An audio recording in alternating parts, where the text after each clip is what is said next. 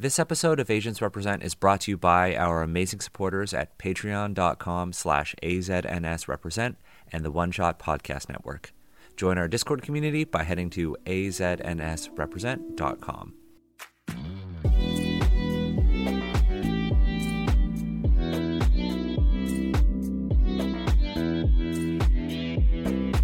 Let's get this started off right, right? Because um, I'm gonna get ahead of it because I know that Liana was planning on calling me out for the time it has taken to actually make this episode. And I, all all I will say is I'm very excited to be taking part in this today. Um, I know it was a trial to be able to throw this all together and uh, find the time to slot it in. And I'm glad that you took the time to uh, I'll, allow this to happen. I mean, it wasn't. It's not really a trial, right? Because this isn't an I was experiment. I was tr- I was trying to give you cover. No, no, no, no. It's this. This isn't an experiment, right? Because I think we've in the episodes that we've done in the past, we've kind of shown that like this is not an experiment. This is the type of content that we need to make. And I know it was like, oh, you know, once a season we'll do a collab like this, and now like this is like the third episode of this season, um, where maybe this is the season of Asians Represent, where every single episode doesn't just have Asian people in it. Um, but I uh the reason why I honestly because Liana, as long as I've known you, you've been like, we should do an anime episode. Um and I think if I went back and looked at our, our Discord DMs, we'd pro- I'd probably find something like that. Um but I probably would also likely find uh a question from me being like, if we're doing an anime episode, what is the actual subject of it? Are we just kind of here to talk about anime? What are we going to talk about? And I think Give me a second while I pull up my Oh. document. but I wanted to make sure that our anime episode really aligned with the type of content we're making on the podcast. And since we started doing a lot more, and I want to call them community collaborations with with Black creators uh, and Black scholars and, and Black you know personalities in the space, I think now is the perfect time to do an anime episode because anime is very much a an art form, a medium that bridges the black and Asian communities, very much like the kung fu films of the 1970s. If you Yeah. go back to our previous episode on Asian cinema and Blaxploitation, episode 57, featuring Stefan. Um, so, and I think anime is the perfect follow up, and we said that during that episode, and it was like, what is the next step? And anime is essentially, and people are going to read this wrong. Because I said that in my, I was like, I was in my head. I went, anime is the new kung fu film, and I was like, that is somebody's going to miss. That is going to be misunderstood. And anime going to be is then taken out of context and put up on Twitter for, for Yep. people to scream at you about. Daniel, Daniel, who ruined D and D, said that anime is just all kung fu. um, that's what's gonna happen. But anime is the new bridge. I will say, anime is the new bridge between, um, you know, like our broader communities, and that's why we have this amazing group of panelists. We have quite a few returning folks. We have Emma, Liana, Navaar, and Stefan, but we have a, a new person, a new person who has joined us. And I want to tell a little bit of a story, actually, as to uh, how we got story you. behind this? Yes, there is a story. Wait, there is a story. It's not a. It's not a. It's not a long story, but I think it's a. It's a. I think it's a cute story. So, Hmm. when I was like, you know what, we're going to do this episode, because I had, you know, talking. I've I had spoken to Navaar and and Stefan about this, and then during the episode, uh, we did Stefan. I said, hey, we should we should finally do this. Liana, of course, was like, well, now we're gonna do it, and so I was like, of course, Liana is gonna be there because it's basically Liana's episode. And then when I think of anime and Asians represent, the next person I think of is John Ryamasa on Twitter, and I so I messaged Yeah. John, and I was like, John, it's happening. I was like, John, bring your bring your weeb energy to the stream and let's talk about anime. Um, because Liana's episode is gonna happen. I didn't actually say that, but in my head it was like, I'm just making sure that this happens so Liana doesn't kill me. And John said, as much as I'd love to, I have a person who would be better for this. And mentioned you, Wally. I feel like that's like when we cut to the uh, FBI helicopter landing outside of a cabin, and I'm outside of the cabin wielding the uh, Buster sword that I off- I ordered off of eBay as I'm chopping wood, and uh, like John and Daniel just come out the helicopter. John is there, twirls a revolver a couple of times, with the hat. and I stop chopping. I'm like. Never said I go back to this life, and it's something like that, you know. I can see it. I, I, I can see that happening. Um, Fun, fund it. I want to watch this anime. Yeah. yeah, Stores stores the Buster Sword in your inventory of holding. this this is the With the sequel little to menu this is the true sequel to Rush Hour that we- that we that we all there, wanted. there you go.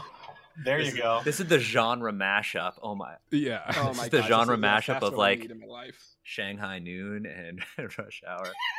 Um, um, the first movie is great. Shanghai Noon. The first No, the movie first great. movie is fantastic. The first movie okay? is great. Yeah. Um, another great like blending of cultures, and that is a whole other episode to talk about sort of westerns and uh, specifically Chinese representation in the West uh, and the Wild West. I mean, um, Yeah. but that's another Mhm. episode. I'll add that to the notes. But for this one, we're talking about anime.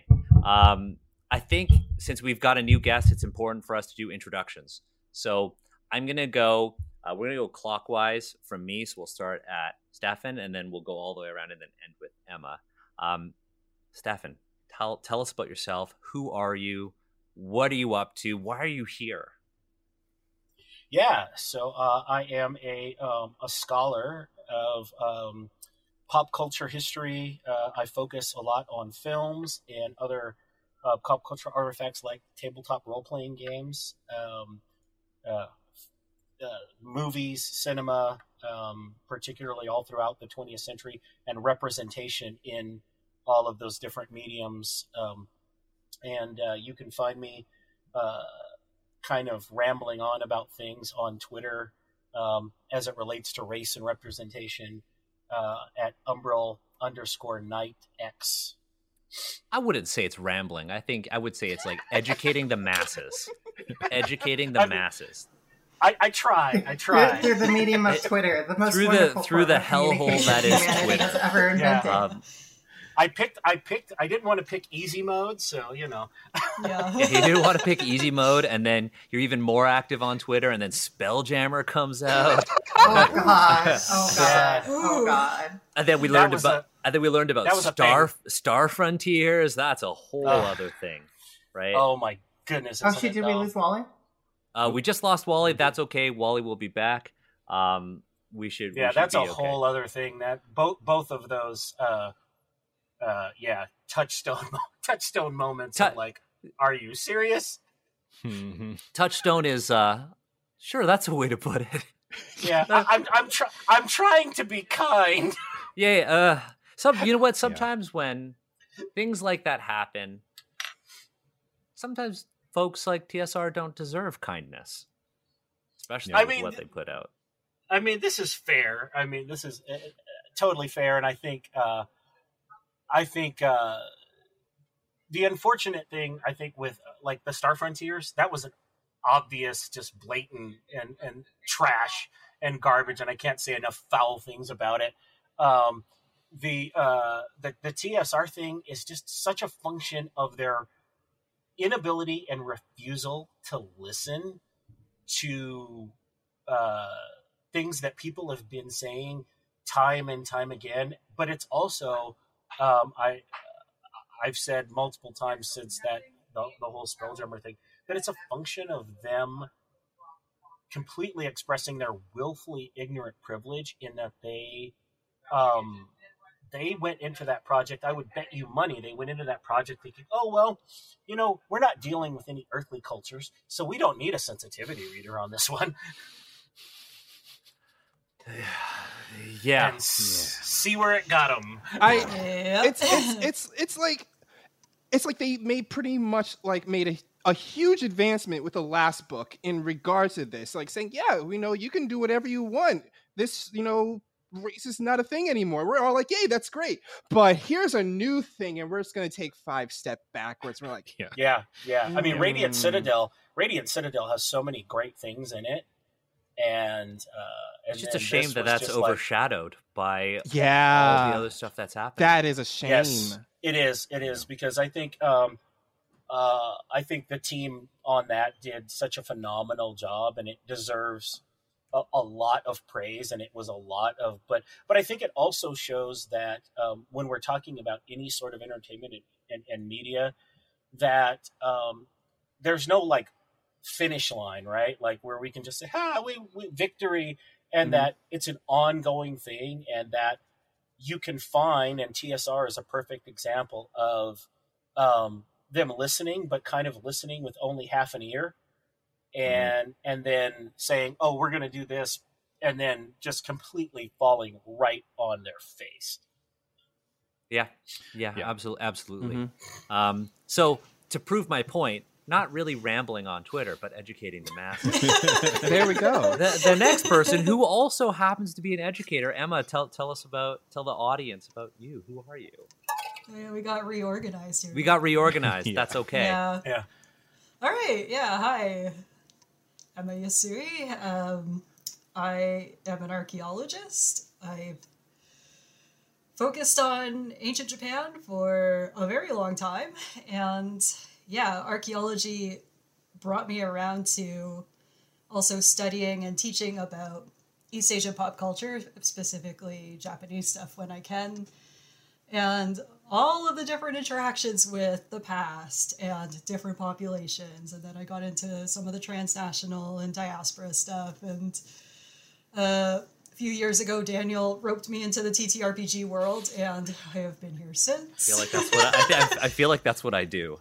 I feel like I just That's what you do. I feel like that's what I do.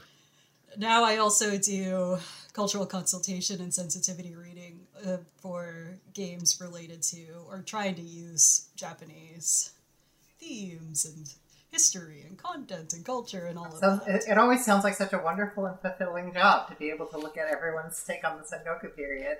oh boy, yeah. Oh boy. Oh, well, I mean, again, We'll, we'll talk about we'll talk about Oh, feudal boy. Japan in a moment.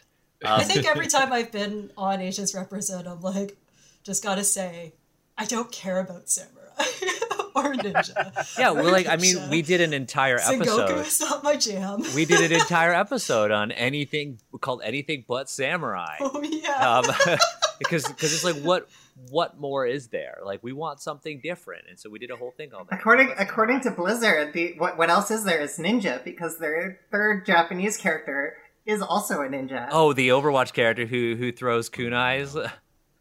Yeah. It's like oh, we have one that throws shurikens. Now we have one that throws kunais. Um, Super. yeah, Diversity. yeah. we did it, y'all. Blizzard. We fixed it. and it's and it's and it's free to Little play. fireworks go off. Yeah. Oh god. Congratulations. Uh, Yeah. But Emma, happy that you're here. I'm happy that the conversation is continuing because you and I I talked for like we were playing games yesterday and we were just talking about this stuff. Um, I so also read a lot of like scholarly takes on anime, and I spend a lot of time like heavily sighing. heav- heavily sighing at the scholars.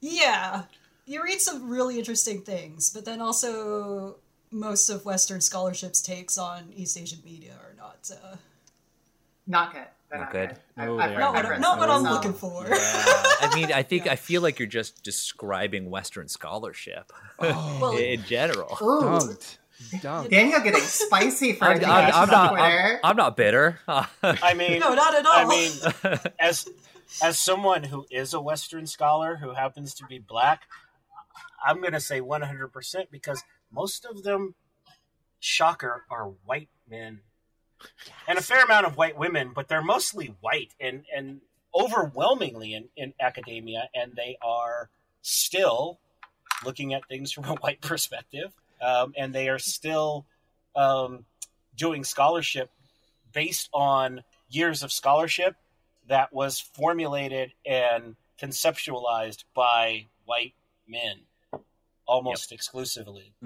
Aren't they typically wealthy too? Just because, like, to A fair a fair be number in of position, you need the money to, to not. Well, when you have real, something called like, tenure. paying job. Yeah. yeah i mean a fair number of the certainly the noted scholars in um, um, uh, things like that and and and it's very like uh, very it's a it's a ongoing kind of pervasive hierarchical thing that has gone on. I mean, famously, you know, one of the more famous uh, black scholars uh, in in Stuart Hall, who I use a lot in my work, who does a lot of stuff on reception theory and the way we we um, both output and uh, take in um, media and popular culture representations and, and all sorts of other things. I mean, he was going to be a medievalist, but he was turned away by some dude named J.R.R. Tolkien. Mm. Um, uh, and, and so, thanks, thank. That's his I mean, own episode. to- That's a whole episode. get- That's a whole to get- episode. To get the internet thing mad at. Daniel. Yeah, yeah, let's- Yeah. Stuart Hall stuff. Highly, highly recommend. We'll, So, uh, yeah, there- we'll link those. there's a We'll link thing. those. Yeah, yeah, well, yeah, yeah. It's good stuff. But but uh, just saying, I totally agree. There's the problem is is that Western scholarship, it's got problems still. yeah and it needs you know it needs fresh perspective and it and you know speaking of fresh perspective new faces new voice Oh man, that's two asians smooth. represent wally wally you i mean i told this I, I told our origin story I told our like origin story but like Pyrex, tell, tell us Daniel, buddy You're Tell- like Jiffy Lube. That's how smooth you are with your transitions. Yeah. that segue. What's up, y'all? So, it's me, uh, uh, Wally. How's everyone doing? Uh, you can find me on Twitter at WallE132, like the cute little Disney robot, where pretty much all, I talk about the shows that I'm in. Like, I'm in a lot of T- I'm a TTRPG streamer. I'm a personality. I made it my personal goal to, in every show that I'm in, to at least have one anime reference, be it big or small. Like, I have like really i'm i'm not even joking that's like this like little like kind of like goal i've given to myself is that yes i'm gonna put a i'm gonna put an anime reference in every single thing i do uh like i was playing i was playing flames of freedom with this as a zweihander uh game and i'm sitting there the entire game like man how am i gonna put my anime reference in this? And then someone said okay we're facing against a bunch of doppelgangers. How are we all going to be able to avoid the doppelgangers and make sure we're able to know who each other really is? And then i'm sitting at the table i'm like we're all going to draw X's on our wrists. And everyone at the table is like, Wally, what? What? It's like, yes, we're all going to draw X's on our wrists. That's what we're going to do. That's what my character says. We're all drawing X's on our wrists to, to make sure we can figure out who's not the doppelganger, who's really the person. Everyone at the table is like, yeah, this is a great idea. And I'm sitting like, yeah, it is. Yeah, it is. yeah that's my, that's my totally original idea but yeah, uh, that's pretty much my goal. Is to it, like those who did get that was a One Piece reference and a really awesome One Piece reference. um, but that's pretty much like my goal in that because like I love anime for the simple fact that it's it's not white stories. That's that's it. It's it's not white stories. Like yes, there are there are anime that are out there that make you go like ah and everything, but guess what? It's not white stories, and that's kind of like why I like first got into anime because I was like, I watched a lot of like Western cartoons growing up, and it's I love Western animation. It is a huge like part of me, and I think that I everything that I enjoy. But it was the fact that there was a cartoon that wasn't made by white people that just let me go, okay, yeah, hold on a second, let me let me check this out, and like, and it was really interesting to see the difference between like American cartoons and Western cartoons. And then like as I grew up, I started noticing not just like uh like the writing styles, but even production that maybe started paying attention to the little things of like, oh snap, there was a time when like when Western when like they pretty much swap places and we are making Eastern cartoons and they were making cartoons for us. It it was really cool. And like that's like really what got me into just like appreciating anime appreciating anime as like not just as a form of media but as a for a full art art form that on every single full out like multimedia art form and that i just want to uh put it in like everything that i create and put out there I when you were first of all, that's super awesome that you're playing Flames of Freedom. I worked on that game. Um, oh really yeah, I was one of the consultants on that game. awesome Um, when you were describing that, like, what are we gonna do with all the doppelgangers? My initial thought was, okay, I'm gonna go into an internal monologue. and I had myself internal monologue. I'm gonna force force the GM to be like, time for a flashback scene. Um, and then it's gonna flashback to it's gonna be like this childhood scene where you're talking about this very Yeah. special moment when like was gonna say oh, childhood scene. childhood scene. You're like you're like squatting by the river and you find like a, a beautiful rock and you hand it the other person and then it and then this memory would like keep that on you forever and then return to the present. What was the color of that rock that I gave you by the river? That's, that literally, as you were describing it before you said we're gonna do the One Piece thing, I was like childhood flashbacks. That's what I would do. Just like cue the sad Naruto sitting on a swing music. Let's go. Yeah, hundred percent, Yeah. hundred percent. Um, Go more sepia tone, a little fuzzier. Oh yeah, yeah, a little bit of that, and it doesn't. Maybe maybe they aren't. There isn't even animation. It's just stills. It's just stills. Yeah. You know, that's all it is. Like It's- moving, that's- slightly that's all moving it is. stills. It is like ha ha ha. Yeah. No, no, you got to use the stock footage from the from the older episodes too.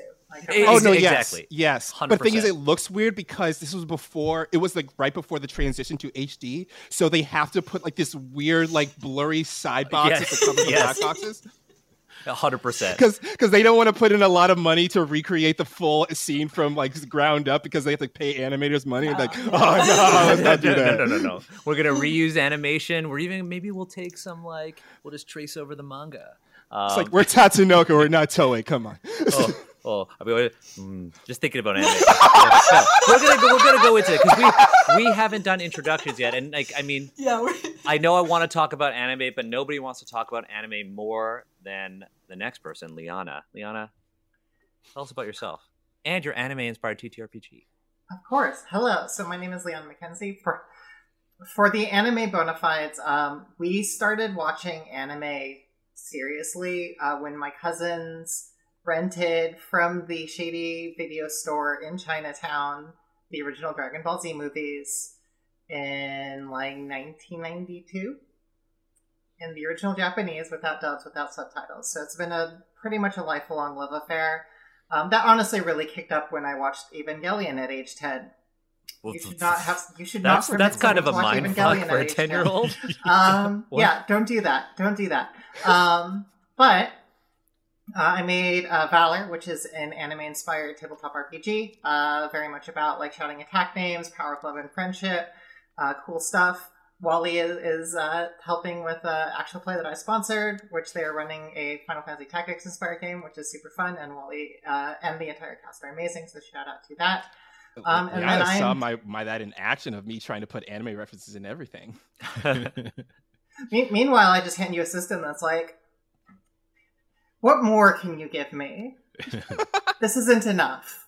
create make something make art um, that that is awesome yeah i gotta say like one thing that i do want us to talk about is the fact that when talking about valor go by valor um, but when talking about valor you always kind of preface it you, you always say anime inspired you don't say this is an anime or TTRPG. You, you always say it's an anime inspired one. And I think that's something that we should talk about within the greater context of this conversation. And Yeah, before we, it's- oh, go ahead. just because you're bringing it, I do want to talk about that. Um, I am Vietnamese. I'm also Scottish, kind of a weird mix, but you know, roll with it. I'm not Japanese. I'm. I don't. And this is something that I I see white creators will sometimes kind of not quite respect this boundary. I don't want to claim that my system and my my output is anime. If someone wants to prescribe that to it, that's you know great. But I'm not of the culture that originally produced this work, and I feel like it's very important to be honest about how you take inspiration from works that inspire you, but you don't colonize them. Yeah, hundred percent, hundred percent. Um, wow, that was deep. I don't know if I have a segue for that. I have a segue for that. This is the first time I've, I haven't had a segue in a while. Um, but you know who probably does have a segue because they are a fantastic podcaster. okay, here we go. Navaar, tell us about you and Secret Nerd Podcast. You want to talk about deep? Let's talk about Secret Nerd Podcast. Um, hey, everybody, I'm Navaar. Uh, pronouns he, him. I am the host and creator of the Secret Nerd Podcast, um, where I talk to people about their individual TTRPG experiences and their lives in nerddom and how uh, those two things interact. Um, so, yeah, I've had Daniel on the show, I've had Stefan on the show. Um, I will have. I will try to have all of you on the show. You Um, you should. yeah, That'd be that's- awesome. that's the plan. Um, but yeah, uh, I I am super excited for this. This is my second time on the show. Um, the first time was incredible. It's the day after my birthday. Um, yeah, and this is this is gonna be a blast. My intro into anime. Um, I realized recently. Yeah, I thought it was DBZ, but honestly, I used to watch Sailor Moon as a kid. Sailor I used Moon. to wake up early Mm. watch Sailor Moon before school, my brother and I. Um, and then it was DBZ, and it was like I had enough friends that I would always get stuck either playing like Krillin or Tien uh, as um as we were role playing out in the in the yard. Um, so I didn't even get you know At least Team you're not Gohan or Yamcha. Piccolo. Oh, that's Yeah. true. Yeah, yeah, that's true. You know what? Even Uh, want to be Yamcha. Yeah, we didn't have. I was like the last friend, so I got that was that was my pick. Um, but yeah, no, I'm I'm super excited for this. This has been fun. My I've been consuming more anime recently, so I have a very like, I don't know, in my 30s outlook on a lot of things that um I get to see for the first time uh, with that critical eye, and I'm I'm super excited to have this conversation. Yeah, I. It's funny you mentioned Sailor Moon because that that was one of my introductions to anime. It was like the the trifecta of like you know like Sailor Moon, Pokemon, Digimon, Dragon Ball Z, Gundam Wing. Um, but I I have and I, I don't think I've ever shared Found the this. Toonami kid. yeah, right. I I wasn't a Toonami kid. I was a Sci-Fi Channel anime movie kid. Oh. I That's what's somehow for me, yeah. randomly saw all of the original Astro Boy, but like Yeah, no, that was your introduction. that, that was the first thing I ever saw was the colorized version of the 1950s through late 60s Astro Boy, and like, how did I find that? Why did my parents let me watch that? Who knows? I every That's episode I always Tezuka, right? yeah, every it's meant episode for I- kids, to be fair. I always share something personal about myself in every episode. And Navaar, you mentioned Sailor Moon. and well into my adulthood, I was always like, how the fuck does this tuxedo mask throw roses like that? And and- Who's this guy? and and it, if I ever had a flower with a, a long, rigid stem like that, I would throw them well into my twenties because I just it's thought that was so cool. Um, that is so cool. and I'll, so if you ever see me at a con, bring me a plastic rose and I'll fucking try to throw it. Oh, Yeah. you best believe I will. Uh, Do it. But So, I, I- I've also. Oh, go ahead. The answer is that was was, just gonna say- Tuxedo Mask's magical ability to make up for the fact that he sucked at literally everything else. no, yeah. that's fair. That's Um, fair. I just Yeah. don't. I don't have that ability. What I learned. this is this is amazing for me because uh, I, I'm a little bit older than everybody here. So my introduction for for anime was in the 1970s, and I the first anime that I watched uh, probably pretty simultaneously were both American adaptations of Japanese shows. So I watched Battle of the Planets, which was an adaptation of uh, Science Ninja Team Gatchaman. Um, there's those ninja again. Um, Ninjas. and uh, and then uh, and then Star Blazers, which was an adaptation of Space Battleship Yamato, uh, and uh, those like hit uh, um, American television both pretty heavily in the late seventies. Um, and so I would like rush home from after school and sit there and like because this was like completely new, um, uh, new to me, and uh, particularly with Star Blazers because uh, you know American television at that time was years away from having any kind of a story arc, and Star Blazers had a story arc, and I was like just wrapped, you know. And it was about the same time that I uh, uh, had like discovered uh, D and D, um, and and so this whole concept of like telling these extended stories and all just kind of meshed for me, and I was like, mm, I'm I'm I'm I'm hooked. I'm locked into this. Yeah, absolutely, absolutely. Um, now, in preparation for this, there was a lot of prep that went into this episode. I think we all mutually agreed to give ourselves homework, and the homework we all agreed on was try to watch Yasuke on Netflix. Ah. And I, I Did had anyone- to, I had to decline that one because I refuse to give Netflix money right now because of the transphobic bullshit. respect, I did, I did, I did refresh my memory on Samurai Champloo though. Even better series because That's actually that's actually a better series. That's to actually a better series. actually. and Much better. I don't think Mhm. did anybody make it. I got to episode three of Yasuke. I I I Okay. powered I powered myself through it. As as I I gave you my my own critique of it at at the beginning. But Can I give it again? Of course, yeah, can. yeah, because I All think right, it, so- it works into the broader conversation. All right, so um, when it comes to like samurai in anime, and I, I'm like I'm talking both samurai and ninja in anime, I've seen it a lot. In that, whenever there's a samurai ninja themed anime or anything, I'm even talking about like like live action, like tokusatsu stuff. They don't take it seriously because it's like, why would you take history seriously? It's not supposed. You're not supposed to take history seriously. It's supposed to be interesting. If you did history one for one, it wouldn't be interesting.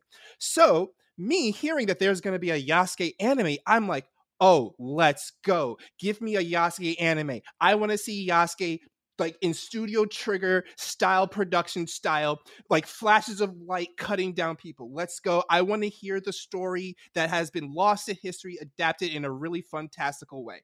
I saw the first clips of it and the artwork of it and it looked really serious. So I'm like, okay, okay, cool, cool. They're not taking a, a fantastic adaptation of it. They're rooting it in something. So maybe it's going to be, you know, like dark and you know gritty, like Berserk or something or or like Vinland Saga. That's that's another that's another That's great historical. historical. Yeah, that's grounded in realism. Cool. There's mechas in it. and that so I'm like, okay, okay, so we so we're so we're going to we're going to go full circle. All right. We're seeing the mechas only once. And And then there's a mecha with branding on it. It's got branding on yeah. it. So wait, but when does this take place? And I I felt I felt it was a severe whiplash of tropes and genre. Like the show did not know what it wanted to be, and that stagnated its like big time. I feel like like they just did not know what it wanted to be because like if you just don't take yourself seriously, it could have been amazing. Yeah, and I then think the one mecha of the, that they keep around is like, he's like, "Hey, you're a black man." like every five seconds. Like, yeah, Yeah. dude, we get it. we Yeah. all can see him. yeah, I, I think Yeah. I think one of the I think the at the root of all of our criticisms of Yasuke is the fact that they marketed it as anime. Not anime inspired like the TTRPG Valor, but they said this is anime. We have a Japanese team, but we have a black creator and when we see mechs and we see the way they portray ninja and just the, the really horrible world building aside, very much my opinion, I think all of us kind of agreed, was that the inclusion of mechs, the inclusion and the depiction of the way ninjas are in that is very much like we need to show people that this is anime. We need to communicate to our audiences that this is anime. And I think this all boils down to the fact that did this need to be anime? And what does anime mean to audiences? And that's kind of what I Mhm. want to start with. Mhm. Like, what is what is anime? Is it what is what is anime in the West? What is anime in Japan? What are these different perspectives on it? And ultimately, when we answer that, did Yasuke need to be anime? And did its reliance on the label of anime actually undermine a p- potentially very groundbreaking story? I do I do want to mention too, just because I was putting data sheets together for all of this. So Yasuke was a collaboration between um, the uh, director um, LaShawn Thomas, uh, who's worked on like the Boondocks and Cannon Busters, um, both in the writing and then on the on the web uh, anime, and then Studio Mappa, which is a very well respected Japanese studio. Um, the uh, the other director credit is Takeru Sato, who I believe is also a Studio Mappa member.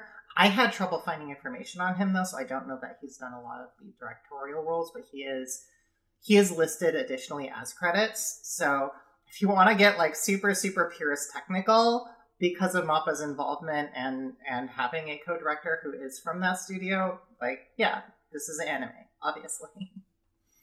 Yeah, I I I But I perhaps the question feel could be reframed of did you need to collaborate with an animation right, studio exactly. to tell that Yeah. Like, did it did it need to be?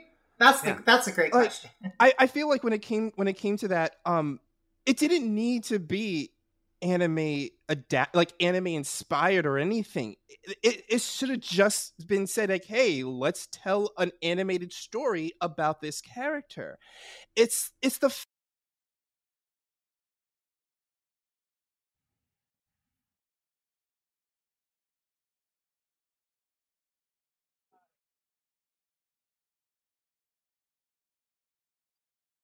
Yes.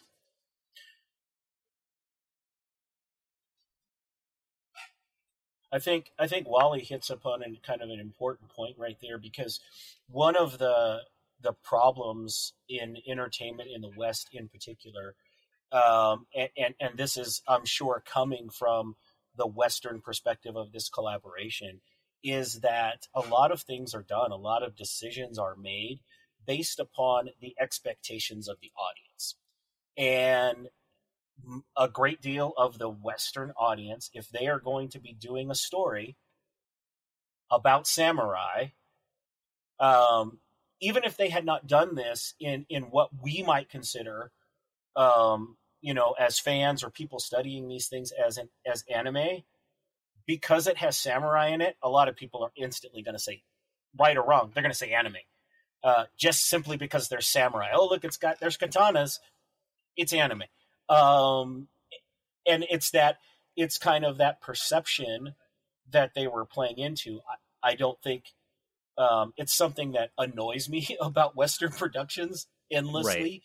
because they are kind of like catering to um, a particular uh, mindset that oh well we have to do it this way because if we don't then people just aren't going to be aren't going to be interested in and to be fair, they're probably somewhat right because if they made something like this that wasn't geared towards anime fans, they would probably get considerably less viewership because the average person, uh, you know, like out uh, in in the ether, probably wouldn't watch something that was kind of an animated production um, uh, of this so, type. So kind of like when they made the Bright anime. Kind of, yes. Yeah, that's, I think that's the line of thinking and, that that I that immediately popped to my head. Yeah, yeah, and I think it's you know, it, it's unfortunate, but these guys, um, they're thinking with their wallets, and they are saying, well, what are people going to consume? And I and I hate to say it, just they're probably somewhat right because if they didn't, you know, this is something that is going to attract anime fans. You know, a lot of anime fans are going to watch it and go, man, this is trash, and like stop all of watching us. it, like all of us. Uh, but if they didn't market it to anime fans, they probably wouldn't have gotten hardly anybody to watch it. Well, I think like an interesting argument in that regard is that the show The Dragon Prince. Um, I've never heard anybody talk about that show that didn't enjoy it. Um, made by the creators of Avatar, Last Airbender, I think, and it doesn't like I wouldn't consider that show an anime. It doesn't feel like an anime. It's just like a Western animated show. And I think if if Yasuke had been done in that same vein, it probably would have felt a lot cleaner. And like obviously don't include the random mechs and like the other weird shit that they included. But like if you know what I mean, like there's a way that this could have been done in in a in a way that felt like this is a cool reinvention of a historical figure. I mean, I don't disagree, but I would be willing to bet you money that a deep dive would probably show that shows like Avatar: The Last Airbender and The Dragon Prince have a lot of follow-on from anime fans. Even though it may not necessarily be like anime, I think there's a lot of like that. There's a lot of overlap in that Venn diagram. Um, as far as fans are concerned, who are going to be going going into it. Now, certainly there are going to be those um, who aren't, and, and, there are those um, bridging the gap. Um, and and I don't disagree that it probably would have worked and succeeded. Uh, but my point is more that that's not the way the producers of these things are thinking. Yeah, they're they're thinking that if it's anime, fans of anime will will go and watch it, even if they're not interested in Yasuke the character. Um, yes. I also think I, I not that I don't dis, uh, not that I don't agree with you, Navaar, but I think uh, the thing with Dragon Prince is even though it isn't anime, people were going to watch it because they are fans of Avatar, which Emma, you and I were talking about this too. Avatar is very widely considered like a good Western analog to Japanese anime. and Mhm. that's like a whole other topic. We don't have to dive into it. Um, but I, I would like to establish when we are talking about anime, does it have to be made in Japan? What are what are even the hallmarks of anime? Do you mind Right. if I jump in one one Yeah, go for it. Before we move on to this next topic, there is something I did want to make a point of, and hopefully Wally can can uh, reboot soon. But yeah, It is so. It is important to understand that there is a peculiarity about the anime fandom and the anime consuming fandom in the West, in which uh, there is a significant and loud portion of the fandom. I would equate them in terms of volume and at least perceived power to be on the same scale as we might think of the D and D grognards in the D and D fandom, um, who are exceptionally purist to a weird like uncomfortable white supremacist, Asia supremacist sort of degree, uh, to put it simply. Um, anime consistently and and stories perceived to be Japanese, i.e., samurai, and basically just that, um, have a very vocal component of the of the anime fandom at large, who will absolutely thrash it if it is not portrayed only by pure Japanese creatives and creators. So, despite the fact that Yasuke himself as a character is a black African historical figure, uh, I believe there is a reasonable belief on the, the studio and executive level, um, so long as they know what they're doing, which we should at least kind of assume that they do, that the fandom would not accept it if it did not have a strong hand of Japanese creatives invested in the in the process, um, because it would just piss people off. Unfortunately, they neglected to also you know make a good show in that, but from from that perspective, I understand where some of those money decisions may have come down from, and that because it involves samurai, they have this belief that it absolutely has to have a Japanese team on board with it. Yeah. Also, regarding Yasuke, because this is kind of odd, because I found out in my research, Afro from Afro Samurai is also based off Yasuke. So I know if I were greenlighting a project for Yasuke, I would be like, if you're gonna do this, you need to tread new ground than Afro Samurai, because this has been done before. Afro Samurai, a much looser take on that because it has its own like but so good. sword fighter Yeah. thing Yeah. going on. That's, But, like- that's, yeah. Oh, I'm Oops. sorry. Uh, Wally, also your audio is uh, I don't know if the input or something. Okay. Uh, Emma, go ahead. Yeah, like I have a lot to say about Yasuke, but I talking about the production side of things.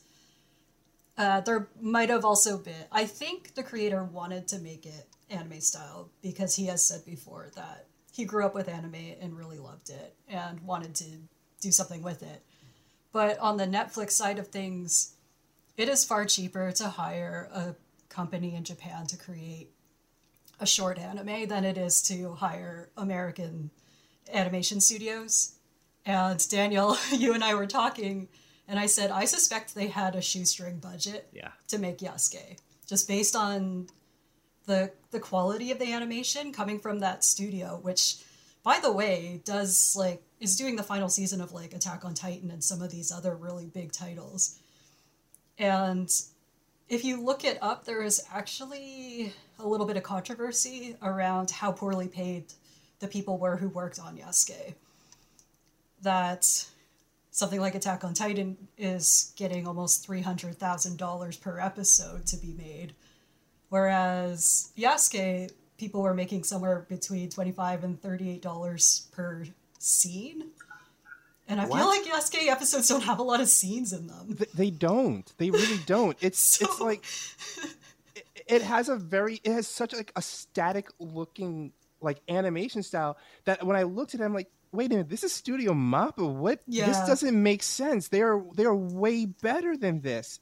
So Yeah, they're, just, they're like, capable go- quite a bit. Yeah, and it goes back what you what you said, Liana. It's at the very beginning of the episode. It's that because like we said because it was samurai inspired because it was samurais involved with it because ninjas were involved in this they had to go the route of like Mm. well we have to do this but yeah.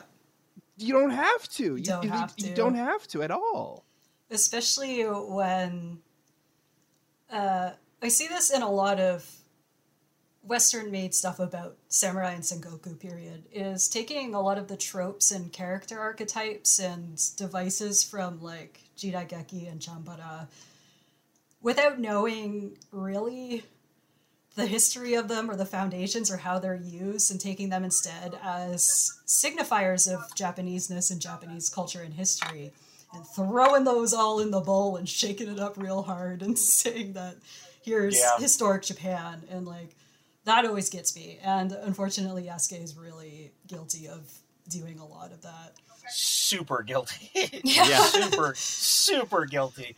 Um, I, I guess I would throw this question out there um, when we're asking this question about anime: is Mhm. where do we place the many kind of like French Japanese collaborations or French versions of animation that really kind of mimic the uh, the Japanese style? Because there's been a long standing tradition of those um, you know, somewhat even longer than some of the kind of American um, Um, Japanese crossovers. I, I I think like one that kind of sticks out for me personally, like right off the top of my head, was a series called um, Cyber Six. I literally was gonna bring that up. um, also Yeah, by the way, by the way, y'all, up. by the way, y'all, if you watch Cyber Six, you might be queer now. These aren't the rules. That that is. I I was literally. I was rules. Well, literally you're gonna talking bring to that up. anime fans. We've had Sailor Moon since the 90s. Cyber We're Six- all queer here. Cyber Six, yeah. No, so Cyber Six was like Stefan when you were when you were when you were asking the question, and you were like, "What about these collabs or emulation?" When I Yeah. hear Mhm, emulation, Cyber Six. Yeah, Yeah, literally, absolutely. literally the way, Yeah. literally the way they jump from the ground up to the top of the building. Literally Yeah. the way that they jump from building to building. Literally the way they fight. It is anime. It is Yes, yeah. everything about it, and like, and the thing is, what I what's very interesting about that when you think about the shows like that, the like the French, like the, a lot of the French shows that have like anime that are very highly anime inspired, but also they also have a very very rich long history, also with working with and with with with Japanese studios to to produce their stuff. Like they have a Yes. very rich long Yep. history. But the thing is, what's so interesting about it is what they do is they don't say like this is anime. No, we're just making cartoons. Mhm. That is that is what it is. It's just cartoons. It's not. We're not trying to be anime.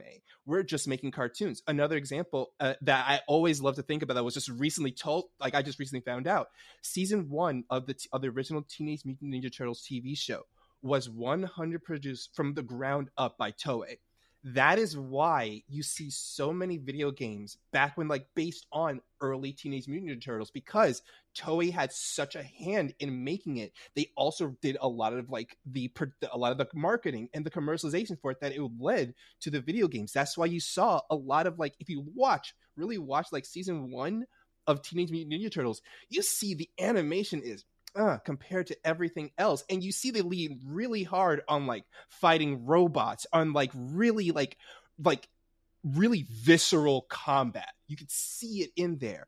And Robots were such a great tool for, Oh, for yeah. early animators because you can like Yes. decapitate them, you can like Yes, delive exactly. them.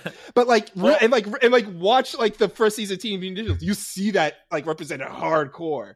So You see that in talking like the Mazinger too. Like, I- Oh yeah. yeah. I- But See, we're Cyber talk- Six is a great, I think, a great example because, like, that's one of those ones where, like, the creators are Argentinian, right? But almost all of the directors, maybe all of the directors of all of the episodes, are Japanese. Mm-hmm.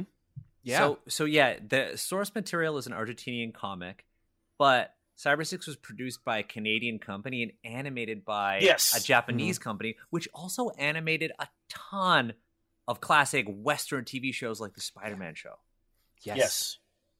right? Yeah. And so we're we're seeing like Western creators working with Japanese studios to produce really, I mean, really groundbreaking TV like Cyber Six. Everybody should watch Cyber Six. Really Um, watch it so Mhm. good.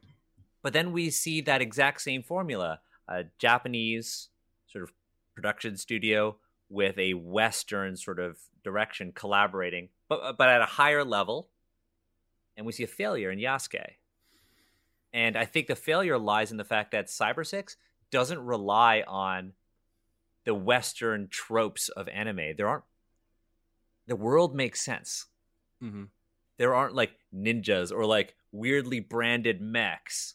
It is Cyber Six is very much a sort of like a Western story, but it just which has is- that animation style. But the which style, is funny Mhm. though. yeah, It's which is So- funny be- because Cyber Six is also heavily inspired by Babel by Babel Nisei, which is even funnier because of the of the shape shifting panther. yeah. so that's the hilarious part about it. So so then this is the. I- I'm sorry. I, I'm I'm in teaching mode. The Socratic method. The- the- for so where same sort of question. Where do we place things like Thundercats? Right. Ooh. Oh. Pro- Professor, may, Um, may, may I provide a universal answer? Yeah. Yeah. But please do. Okay, so Emma, correct me if I'm wrong. Anime in Japan is just the word that they use for animated. It's thing, just right? short for It's- animation. It's yeah. cartoons. Mhm. What, Yeah. what, however you want to put it. In my opinion, to ask the question, is this or is this not anime, is missing the forest for the trees. You are asking the wrong question. It doesn't actually matter. It's animated. It may be considered anime, as in the Japanese school thereof, but that's not really like categorizing these things isn't really advancing the medium where the the interesting innovation and the interesting stories and all of that related to anime and animation as now a global discipline with a lot of crossover is what comes of the mixing of cultures um, of styles of ideas. Anime itself as we as we perceive it the japanese expression took a lot from us comics and us cartoons which in turn us has taken a lot of inspiration. They took a lot of inspiration from like live action shows which then you know you have this kind of cyclical thing so. So in my so- so- opinion yeah So thank you so much because um, that's where I was headed. And, and I'm sorry, as like I said, I'm in teaching mode. oh you're good you're But- good But you know, I think the point is is that exactly as as you point out there, right? Like for uh, for what we call like Japanese animation today, right? It really comes to in the group we go all the way back to Astro Boy and things like that, right? It really comes into its own in Japan in this time frame where Japan is um, either still or just coming out of the occupation by American forces, and there are these huge intersections of American and Japanese culture um, that are happening. Um, and we certainly see uh, points of appropriation, but we also see points of genuine cultural exchange um, in that as well. And so I think um, exactly like Liana said, we see them borrow from American um, examples of animation, and then we see kind of this this crossover. So I think, at, for me at least, I'm uh, in agreement with Liana that anime is just animation. We have a particular, and, and particularly uh, when we're looking at at things coming out of Japan, because in the West, um, animation starts out as something that's shown as shorts before films, right? The old Bugs Bunny cartoons and things like that that are um, some of them are very adult, some of them are very racist or misogynistic, of course, from that time period. Some of them Yeah. far worse than others. Betty Boop. Um, Yep. Betty Boop, or if, Wait, if which in turn you, inspired a fair bit of the japanese side of things Yeah, that's Yeah. The, that. Yeah. If any of you have ever seen the absolutely awful um, Coal Black and the Seven Dwarves, Oh boy, yeah. Woo, that'll- Ooh. yeah, um, i'm, or I'm any gonna of be the thankful for my lack of knowledge in this I had to. I wrote Oh, a paper on that. Yeah. I, I wrote it- an actual rough. paper on that thing. It's it's rough to get through. It's- It it's is rough. really rough. and and, Yeah. and it it comes from this period you know i mean um you know it comes from this period just to give you a hint there's a scene of these seven dwarves who are all these little short black um, gangster types in zoot suits right and uh, you know it'll give you a quick hint um and, and excuse me for using this term but i'm a historian so sometimes i use terms because i think they have impact and sometimes in an educational setting and like I said, educational mode.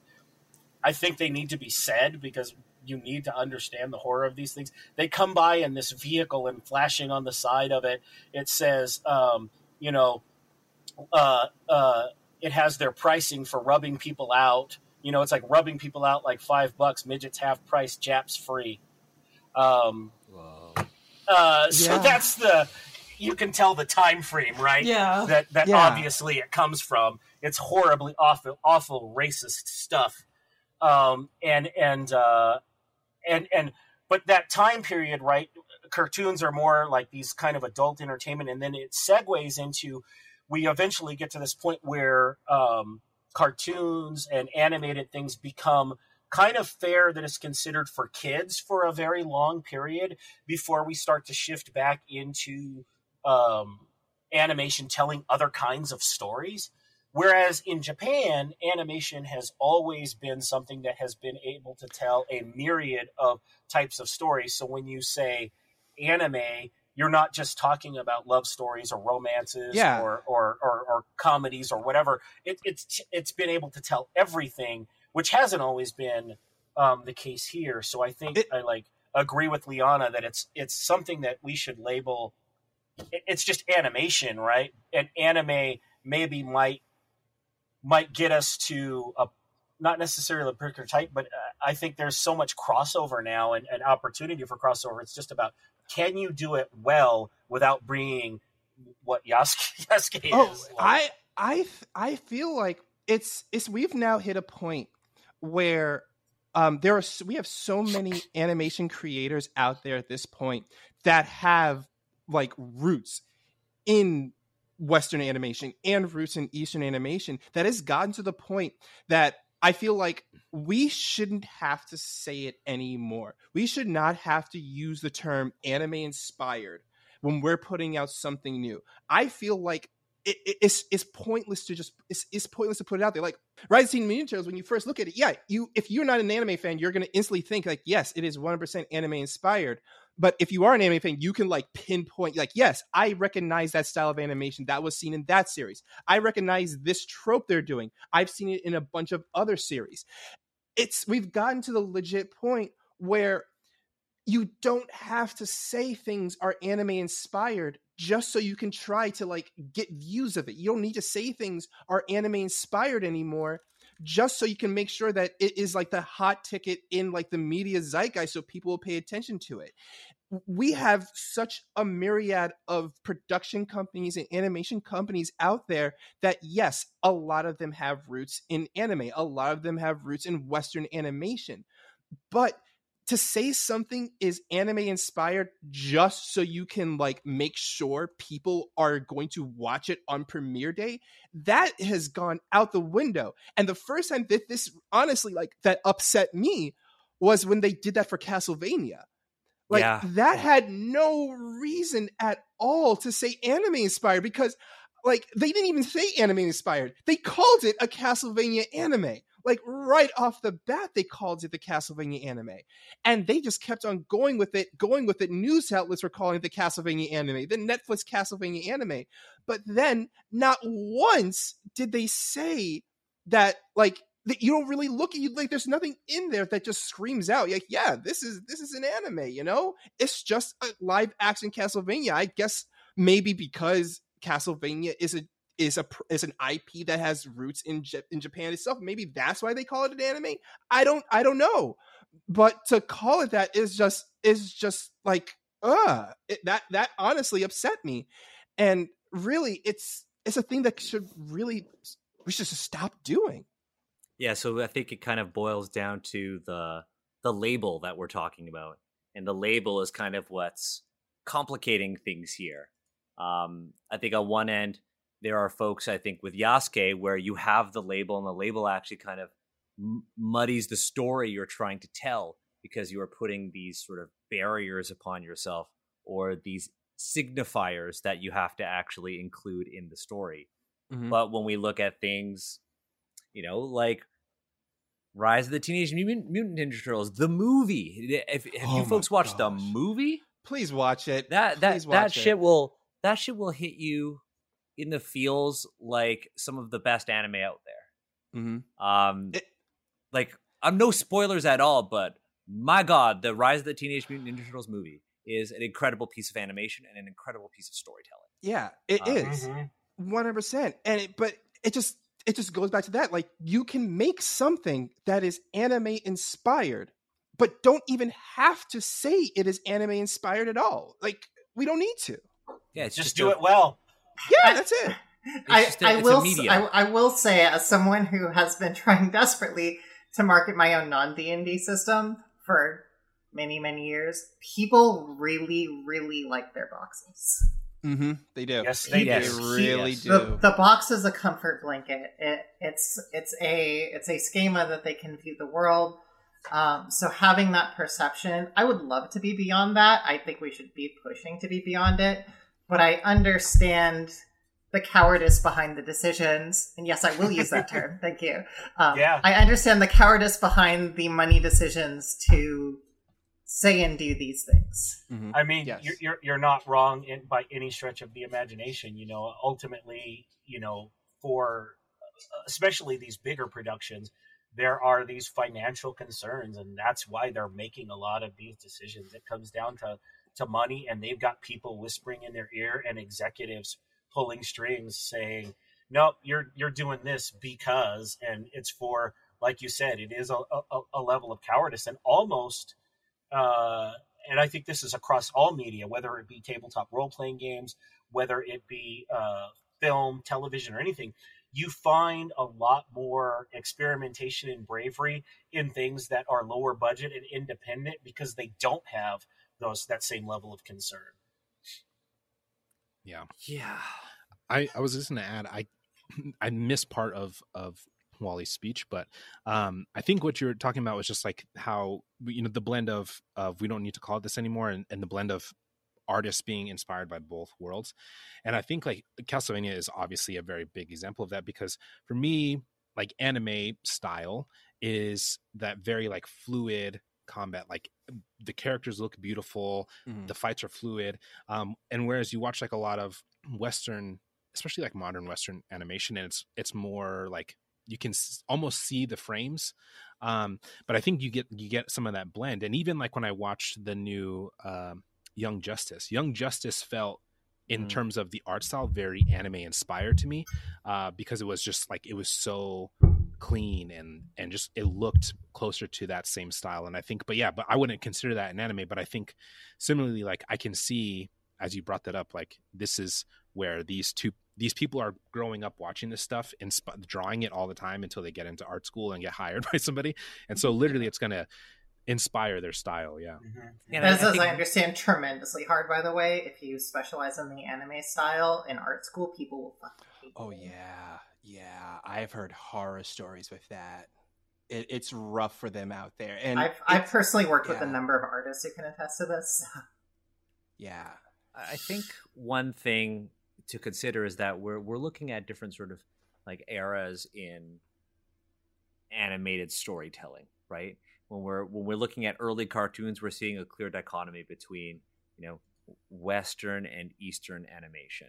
We start to see crossover and we start to see exchange between the two, um, but for the most part, that dichotomy kind of exists for a really long time until we start to see series like Cyber Six and things like that but the conversations weren't really all that prevalent you know when cyber six was out is it an anime is it not no it's just an animated tv series showed in the west Yeah. we don't Mhm. even think about the fact that it was made in japan same thing with the classic tv shows like spider-man right Yes. but Yeah. now that we're living in an age of social media and a, a more globalized creative world um, we are now having this conversation about what does it need to be called and if we're Mhm. calling it anime or if we're calling it an animated series what expectations are we putting on the creators as you know a um, as investors in this?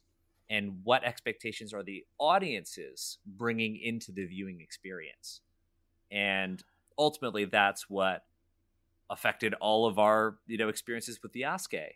Now that said, one of the main things that we wanted to talk about in you know this episode is not just the experience of a viewer when you're saying is this anime or is this not, but another experience we want to bring up is or actually two experiences that we want to bring up is a being seen Mm. and b having the opportunity to show yourself in the medium which are two different things. Yasuke is a very good example of having the opportunity to try to show yourself in the medium right? But another character like piccolo which i only Piccolo's black. recently learned about Yep. piccolo's black Piccolo's black. yeah. is Piccolo's black. Piccolo's Don't get us Piccolo- started. You- Please get well, us I, started. I, wa- I want to get you started. I want to get you started. I'm I'm trying to say my point, and then Wally's like, "Piccolo's black. Piccolo's black." I'm like, And Piccolo we'll get is to a- that two about that seconds. for hours. Piccolo is an example, and what I'm learning is an example of being seen in this medium. So we've talked about you know making yourself seen through Yasuke and the challenges of doing that.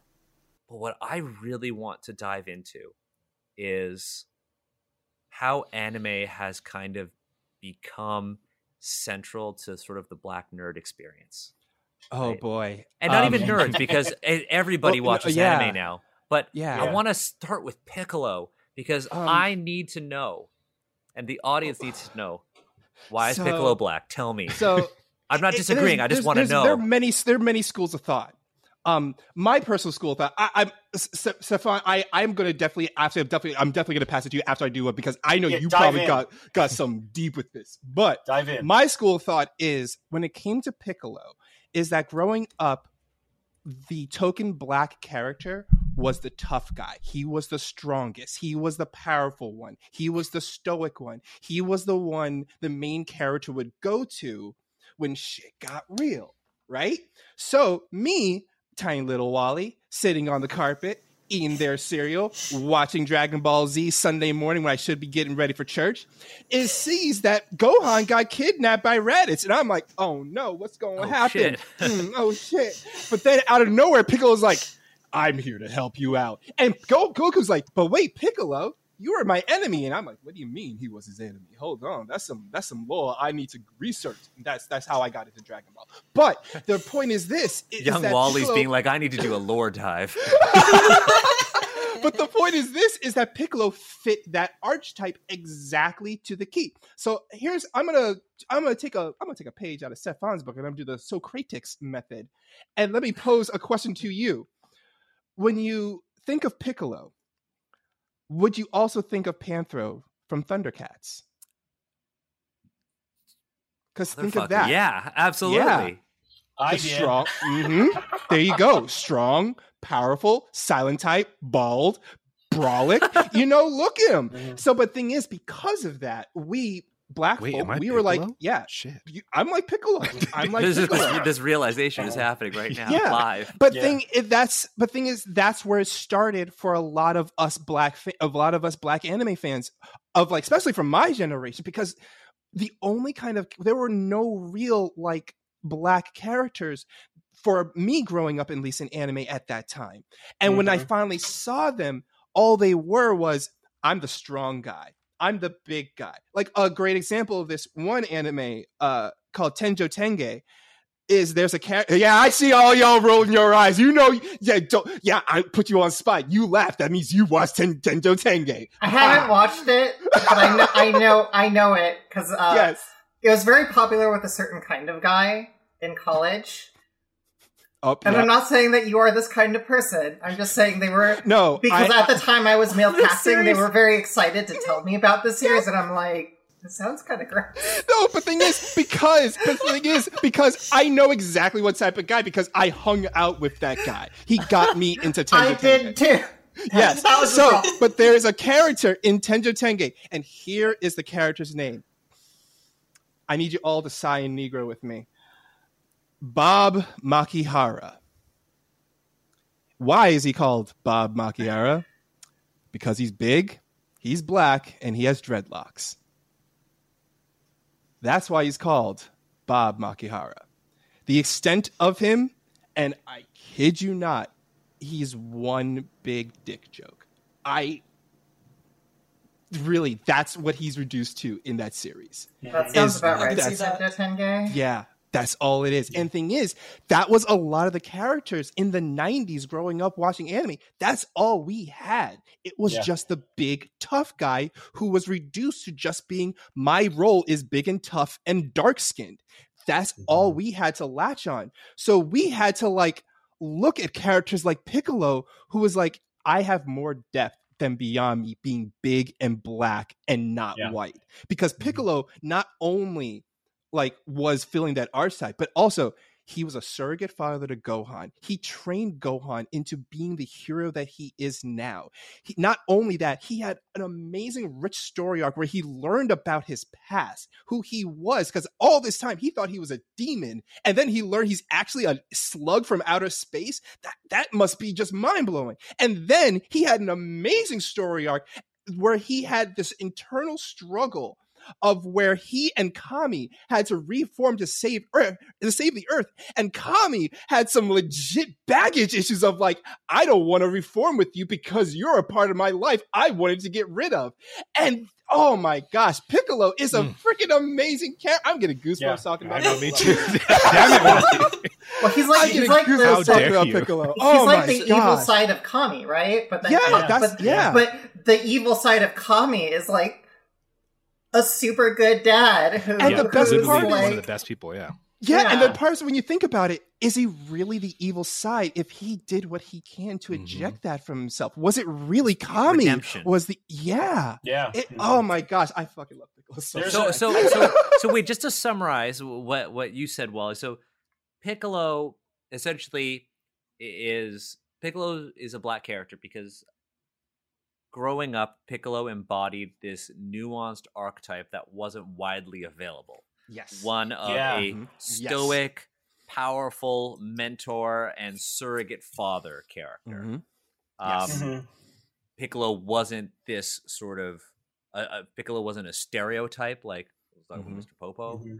Um, Except for when Um, Chi Chi yeah. dressed him. But yeah. Yeah. Oh no, come on, come on. That fit was So- come on, come on. Yeah, let's, yeah. let's be honest. Like, Let's be honest. You rock that fit in, in a minute. He, he looked good. Yeah, I don't know. Piccolo's iconic, but so so it's not the fact that so it's not the fact that Piccolo is also visually an outsider among the other sort of the Asian presenting characters. That's part of it. Is that part That is of I it? yeah, that's- it is I part of think it. It that's one percent part of it. Yeah. Okay, 'cause that wasn't mentioned, When I so get I to was my like, turn, is I that will is get it- it. Yeah. Yeah. I, I, I think I think like to, to to kind of like just expand on what Wally said is that you know when you look at television uh, um, you know so like 1970s television we get some of the very like late 60s early 70s we get some of the very first appearances of black characters on television. Um, and throughout this kind of era and into the 80s uh, the majority of black characters are put into very uh, specific archetypes. We are the thugs. We are the, uh, the the toughs. If we are part of a team, we are not we are not the smart one with the laborers, right? You look at B.A. Baracus in the A team. B.A. is the only enlisted man, and whenever Hannibal comes up with a plan, who's the one who builds everything? It's B.A. Right? Um, and we're put into this very strict archetype, and so we're we're looking for uh, a kind of representation in other places. In anime, I think the first black character I remember is Claudia Grant in uh, in at the time Robotech, right? But then, um, uh, but then eventually, uh, you know, I kind of backtrace that to um, to uh, Macross.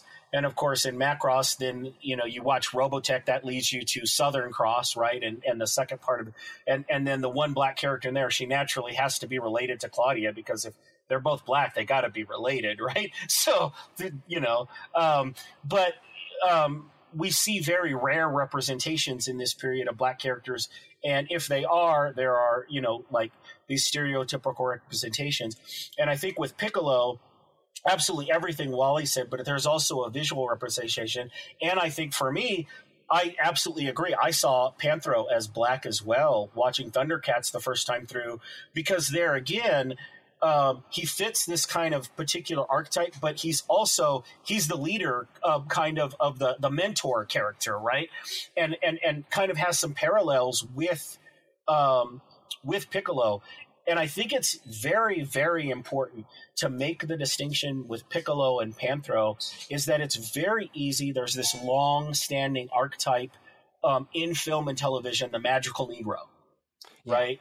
That is the character who is usually put in a mentor like position, but they only exist to help the main character, usually white character, um, find themselves in some way or guide the the white character to some revelation, right? And and this goes all the way back to uh, Uncle Remus in in in uh, um, Song, Song of the South, South yeah. and, and and and so many other depictions that we can name. Um, and it's still seen sometimes in productions today, but Piccolo and Panthro are not that, right? They are uh, they are mentor characters, but they are also kind of have this kind of brilliant air. Panthro is the tactician; he's the father figure, just like Piccolo has a lot of these traits. They're also excellent fighters. They have um, this kind of very kind of multivalent um, identity to them that you just did not get in black characters in this time frame.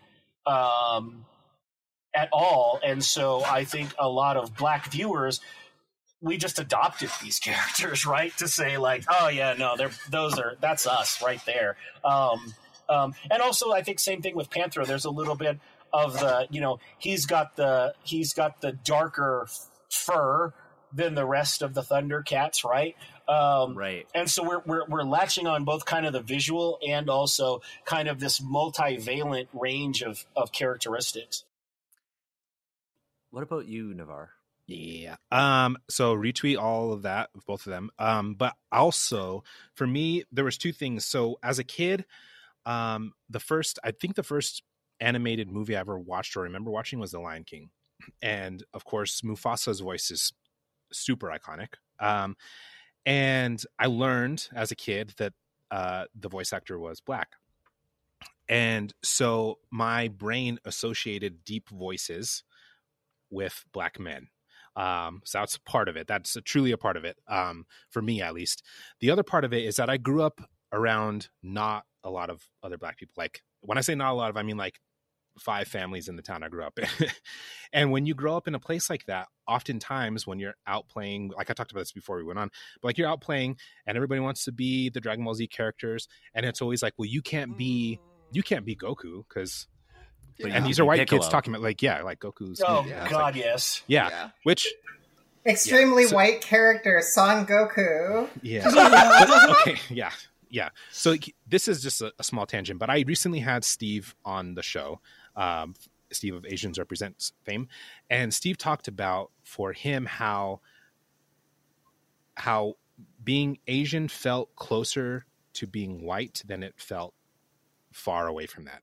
And so I think in that same vein, like white people look at almost every anime character and will go, yeah, that's a white character.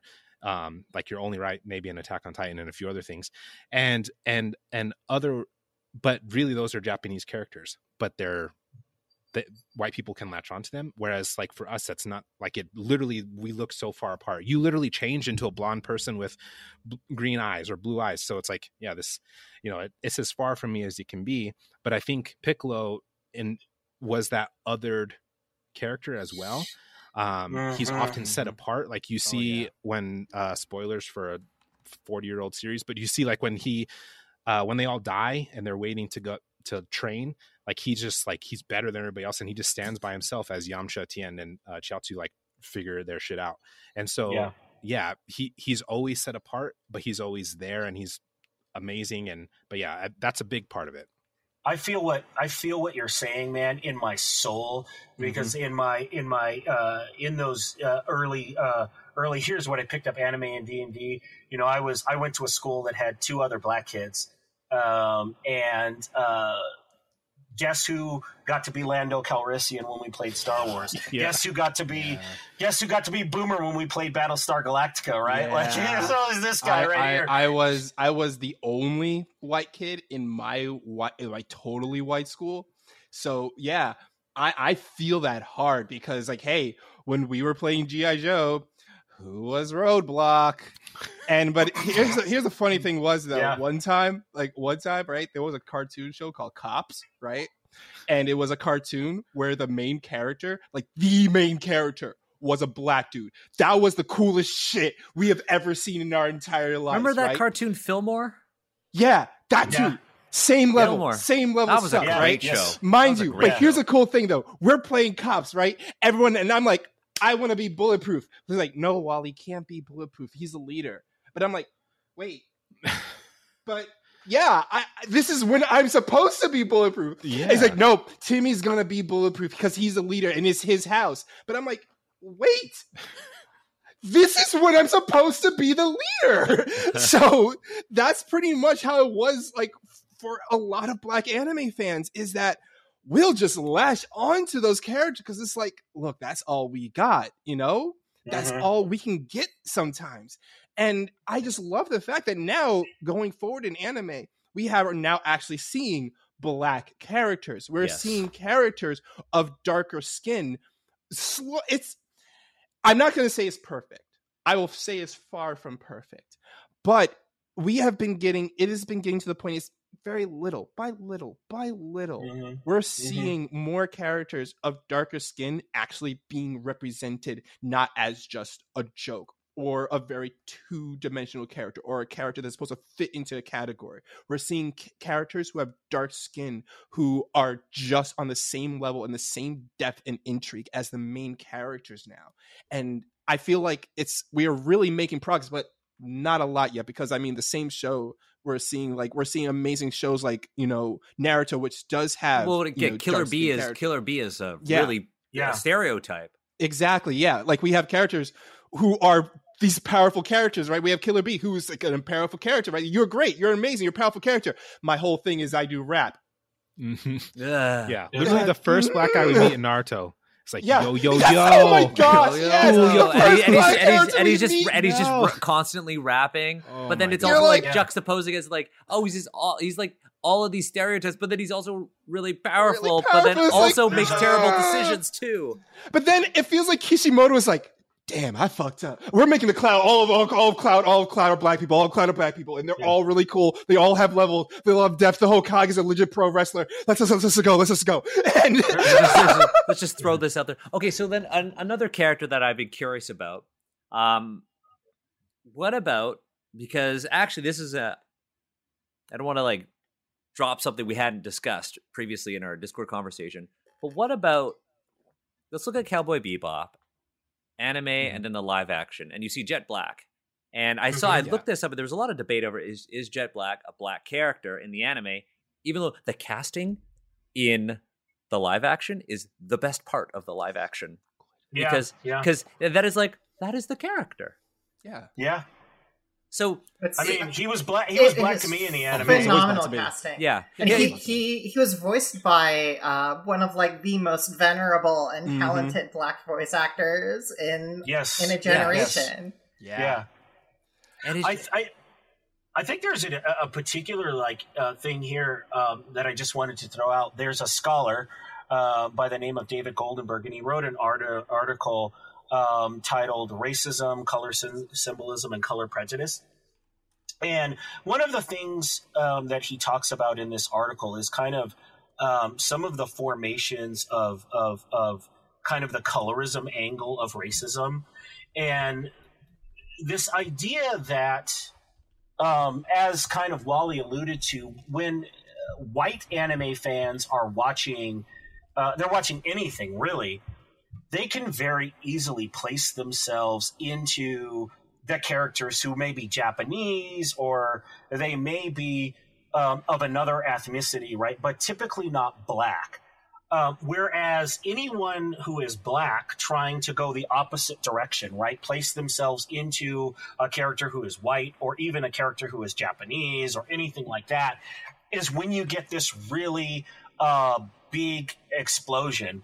And um, one of the things he talks about is that um, the idea of um, and there's these just long-standing ideas of colorism of black being associated with evil and filth and all of these other things um, throughout cultures around the world. Um, it's not just unique uh, to america but it's throughout asia and all, all sorts of other places around the world. Um, that that we like certainly there's homogenization of cultures all over the place but uh, black uh, colorism tends to very much homogenize all of the black experience and condense it regardless of where uh, where your roots are or where you may have these connections in the in the in the diaspora. Um, and that that gives a particular locus that doesn't allow uh, black fans to kind of translate the same way. So of course we've all seen the stuff on on on television or on the internet. I mean, where where people who are white can dress up as a, a, a, an anime uh, character um, who is presumably Japanese with next to no comment, right? Um, someone black does it, and people lose their shit. Mm-hmm. um, right. They just yeah. lose their shit. Um, and and and the same thing like people in japan or in asia can similarly very easily usually translate into uh, uh, um, cosplaying as white characters right usually without much commentary uh, but particularly for for uh, black people in, and there's kind of a, a, a, good bit of data to show the darker you are the more shit you're going to get um, in this. Um, there's just kind of this this very like colorism angle that plays into this and i think that kind of also plays into when we're selecting kind of adopting um, these characters. Yeah. So eh, so i guess on on signifiers right and good good and bad poor uses of it so obviously killer Bee is a is a bad use of like hey this is supposed to be a black character so we're going to use these stereotypes mm-hmm. despite this character growing up and living within the world of ninjas is is also a rapper. Yes. Um, right. So right. what about what about not even liked by his own? Yeah, no, yeah. Not even liked, but he didn't even yeah, have he's a joke. he's a joke either. He's a joke. Yeah. What about then um, a character like Chad in Bleach? Oh, a character who is like oh. who is like kind of grow growing up in Japan and all that, and very be very clearly Actually, being portrayed Mexican. as an yeah. Yeah. So so what about that character? I I I loved the story of Chad because that was a story I went through growing up because I was like to go even further into like the way I grew up. Um yeah, I grew up in New York City, but I grew up in like the Upper West Side. I grew up when in a lot of the schools I went to, I went to the school called the ethical culture school, which is like a super white academy system in New York City. It starts in the ethical culture system, it goes to the Fieldston Academy. Very, very white. Like my mom, she fought to make me like get into this school. She wanted me to have a good education. But the downside is I was going to be the only black kid in that school. On top of that, I am very tall. Like I am six foot six. Mm. I was very tall for my age. So uh, I towered over kids. That's just like in Bleach. Chad, exactly. Chad's story was like reading Chad's story, how Chad felt awkward standing out because everyone would pick fights because he was different and he was big. That I related to that story so hard. Yet I'm not Mexican. I'm black.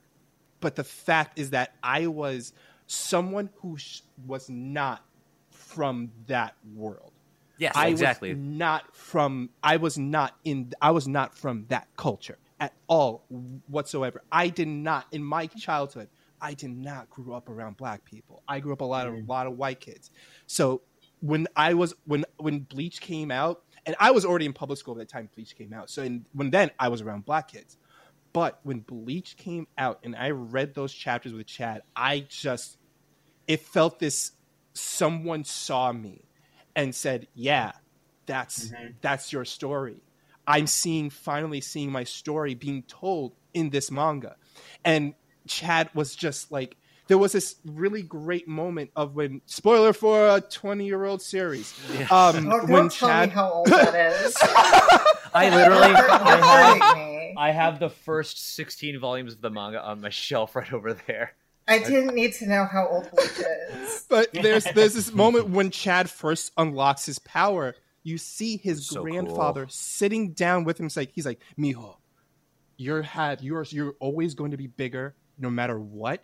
You're always going to be bigger. You're always going to be stronger than the people around you here in this country.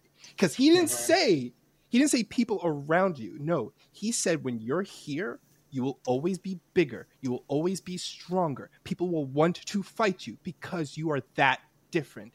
But what you need to do is you need to hold back that strength that you hold over these people until the right moment.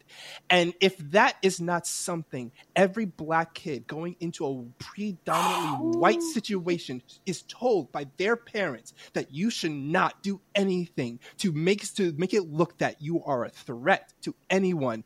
Whoo, boy, Kubo Tite, man, spin. Yeah, so like that's the I, I wanted to bring bring up Chad not because like Chad is not a black character, but the experience is exactly what you folks had mentioned. Yeah. Well, mhm. Daniel, Yeah. it's it's it's survival for us. Mhm. It's Yeah. im- Yeah. imaginative survival. We we we went into these spaces to escape, and we latched on to the people that spoke to us, and oftentimes those people Mhm. were also the othered. Yeah. Yeah, yeah, I think absolutely, like one hundred percent. Like that is like, you know, I, I, I think when we see when we look at black characters, particularly in productions coming out of of Japan and Asia in general, um, we see these characters that we latch onto, even though we also see some like awful stereotypes kind of like woven into that, right?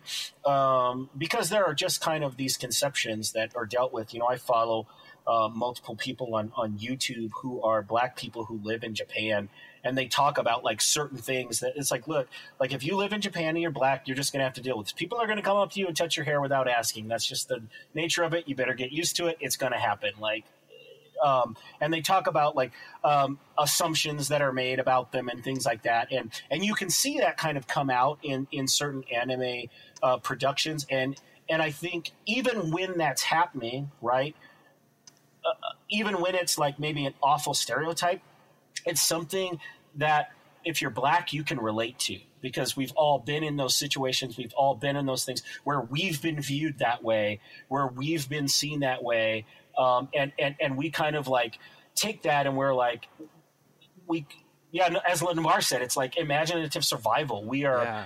there's a kinship Um, that we feel there so, something I just something that's dawned on me, and I'm gonna ask both of you. I'm gonna ask the rest of you guys if you feel that this way. Maybe this is the reason why the big three at that time: Naruto, Bleach, One Piece.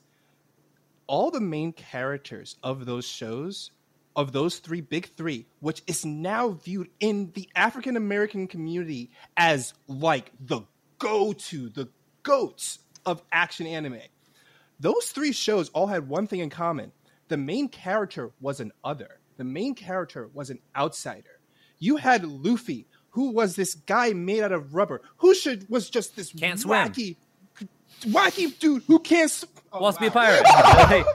uh, but this wacky dude trying to be the king of the pirates. This guy's made of rubber. That's just that's wacky as heck. Why are you trying to be the king of pirates? I don't know. I'm gonna do it. You can't tell me otherwise. But you can't do it. You can't tell me others. I'm gonna do it anyway. That's that's loopy. Naruto is from jump was a kid who was ostracized Got a just demon inside him. Being born. Yeah. Just for being Yeah. born. He was ostracized. And then you had Ichigo, a kid who had red hair in Japan. He didn't have mm-hmm. he didn't he never dyed his hair. That was the thing. He had naturally red hair. So he stuck out. And that's why Chad and him became boys because they're like, You're big, you're tall. I have red hair. We're gonna stick out. We're gonna beat up every single pirate that messes with us.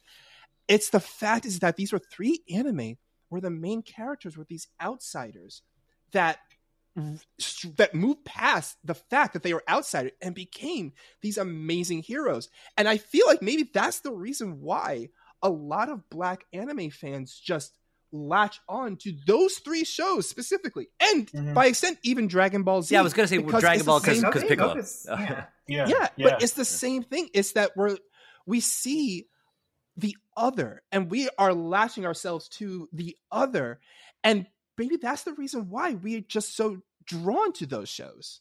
No, I, I totally agree. I think there's there's definitely that we, uh, you know, when when you've uh, lived the experience of being the other, you kind of seek out the other in entertainment, and you you seek out those traits, even if like, and a lot of times you you you can match them up with some of the visual aspects like a piccolo or, or like a panthro but sometimes even if it's not that like you are you are engaged in a piece of entertainment and you like set out and you you look and and that kind of like connection of the other speaks to you Yeah. Yeah, Absolutely. that's yeah. Living like I, I like what you said. You're living with the experience of being the other. You seek and latch on to that in media when you Mhm. see So something can I- relatable. Can I shove us a bit in because like I ha- we have Emma here too, and I really really wanted to talk about this, um, and I think this is a great time. So Let's do it. uh, let's talk about Mugen.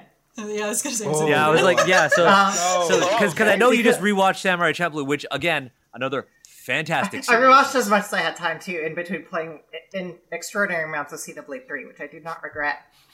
Um, I've been playing Genshin So, Impact all week. I feel it. I, I, f- I, I found Mugen, and then I saw Yoruichi mentioned as well, who I believe falls into this category, as does Brock from Pokemon. yeah. Um, yes. there are characters in anime who kind of textually, uh, Mugen very textually, are Ryukyu, or kind of from that the the islands to is it the south of Japan? Because I know Nansei, Okinawa yeah, is part of it. Islands. There, there's a bunch of different islands, kingdoms, cultures, Right. groups within there. Yeah, um, But they're So- considered kind of ethnic minorities in, in the greater Straight up. Japanese. Yeah. yeah. They were a separate ethnic group entirely. The whole region was only taken over, I believe, around World War One time when Japan was just like, "You're ours," and they're like, me, me, the Vietnamese girl, being like, "Oh, hey, that's what China tried to do for to us for centuries." Um, but I, I always found it interesting because I see a lot of these characters talked about um, in relation to how they resonate with Black audiences, and and I do I do wonder um, if because they they when done right are being portrayed as kind of the ethnic minority in the in the Japanese schema that that in turn relates to how how like black viewers might also have that interpretation because it, it has a kind of a similar through line. So I wanted to hear what people say on that, uh, and then have while we have Emma here, since she can provide all the wonderful cultural context. I mean, I think, Spotlight. like, yeah. yeah. I, I think when it comes to like the the Mugen, like you talked about, like being a diff- different ethnic group, but anytime you have a character who's like shaded darker, has an afro, and is breakdancing, that's it's a pretty quick through line for Yeah. us.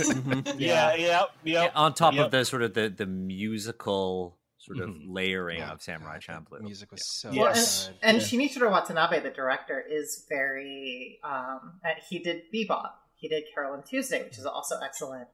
Um, Mhm. He he is probably one of the more progressive, larger directors in Japan, and he always does make an effort to do right, even by like gender diversity and things like that. He doesn't always hit the mark. I could certainly speak quite a bit on Carol and Tuesday, and if we want to do gender in anime, Let's Daniel, do it. by I'll, way, add, I'll, That's a I'll, I'll add it. conversation. That's I'll a add really it. good topic. I'll add it. Yeah. We'll- That's a really good one. if if But- you're listening or watching to this, watching to this, watching this, get in touch with me.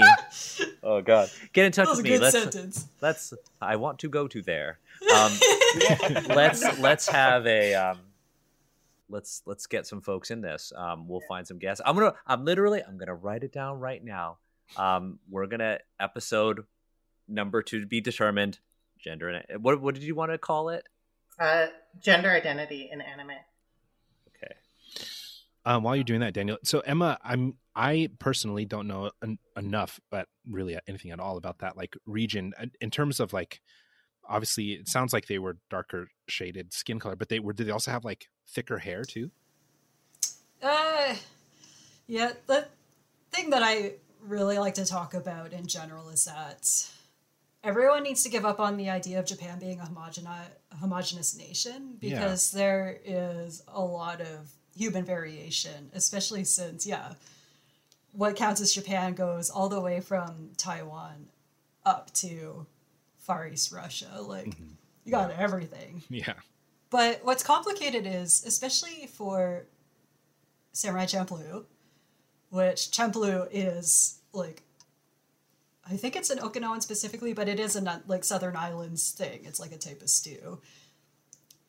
Watanabe seems to have a bit of a fascination with Ryukyu and the southern region. And I think part of that might be also there's because of the US naval base in Okinawa and World War II and a lot of the black American soldiers, there are a lot of mixed black kids that are coming out of southern Japan in particular. Like, it gets really complicated. Yeah, and because Samurai Champloo is anachronistic, like, it's not trying to completely draw from one thing or the other. I think Mugen is intentionally coded as black. But he's also, he straight up says he's Ryukyuan. And it's set in, like, a certain time period, and yet it's not. So that one's tricky. But yeah, there are like a lot of other characters who are quite a bit darker, like Brock, who I'm pretty sure is just coded as like a dark Japanese person. but like that's where reception becomes interesting because it's like it's not up to me who like who he actually is or if a community wants to claim him like go for it uh, Yeah. but Mugen is a tricky one because I, I, I think that that uh, uh, Emma raises a great thing. If any if anyone out there who's watching this has not read Stuart Hall and read his ideas on reception theory, um, I highly highly recommend it um, because it really really explains. Um, a great many things and how one how people can miss things that they should have caught why we need sensitivity readers and things like that because it's really our experiences and our uh, our lives that kind of shape how we receive things right and how we we view things. And there's a bunch of things interplaying uh, in there um, and so that once someone's released something out into the world, a, a, a production out into the world, like they may still own the legal rights, but once it's out in the world and we're receiving it and we are, you know, decoding it as viewers, we are um, we're bringing all of our own ideas and baggage and experiences into that and viewing these things so that's where kind of this idea comes from as of, of, of black people like having these kinships with these characters because all of those experiences that we've had growing up be it be it the talk or be it like any of these other things that are just kind of standard things for black people to experience we can kind of relate and we can kind of see those in these characters. And even if um, even if we it's not like 100% we're like oh no man we're claiming that It's not like a one. It doesn't have to be a one to one. Yeah. exactly exactly Yeah. So like Mugen is a great example. So Emma, to kind of summarize, because we're talking a lot of we're talking a lot about a lot of really complicated stuff here. So for Mugen, despite the sort of um, the the southern Japanese sort of setting, the differences in in clothing, uh, even like weaponry too, and stuff like that, Mugen is coded as Ryukyuan, but with the historical anachronisms of the show and the musical inspiration and the fact that he's like a breakdancing sword fighter, Also, that the trope, time period and yeah, it, it's getting into like the Edo period, I do believe, where there would be crossover. there something that people because they see Japan as homogenous just tend to ignore is that there have been mixed race people in Japan for hundreds of years by that point. there were mixed black people in Japan starting sometime around the late 1500s because of Portuguese contact and all of the people that were on their ship at the time. So, you know, historically it's even possible, but I don't think that's the point with Mugen. He is coded as the outsider. He's the rebel, and some of the ways that Wata- Watanabe wanted to show rebelliousness and free spiritedness was through things like breakdance and loose clothing and whatever. Like he he definitely borrowed a lot, mashed some things up. I think also the Just fact to- that they got Nujabes like to create so much of the music for the show, and Nujabes is like such an rest in peace, Nujabes. Like he was such an iconic key in like the hip hop community in general yes that they it's kind of like oh boy this is full circle it's kind of like when you look at Yasuke right you see that when they made Yasuke they were like okay we're making a an animated series about a samurai we what gotta, could have been? It's what, what, could have been. been. Mhm. Yeah, we're gonna throw in make it anime as heck. But then you look at the inverse of Samurai Champloo, where it's like we have a character who is gonna be black coded. We are not going to we're throwing in hip hop culture because the carrot the guy who made the series had such a deep respect for hip hop culture. And you see it in you see it in the you see it in the series. It is not like it's not just there just to enhance just to like because the character is black coded no you see the respect there. You see the love there.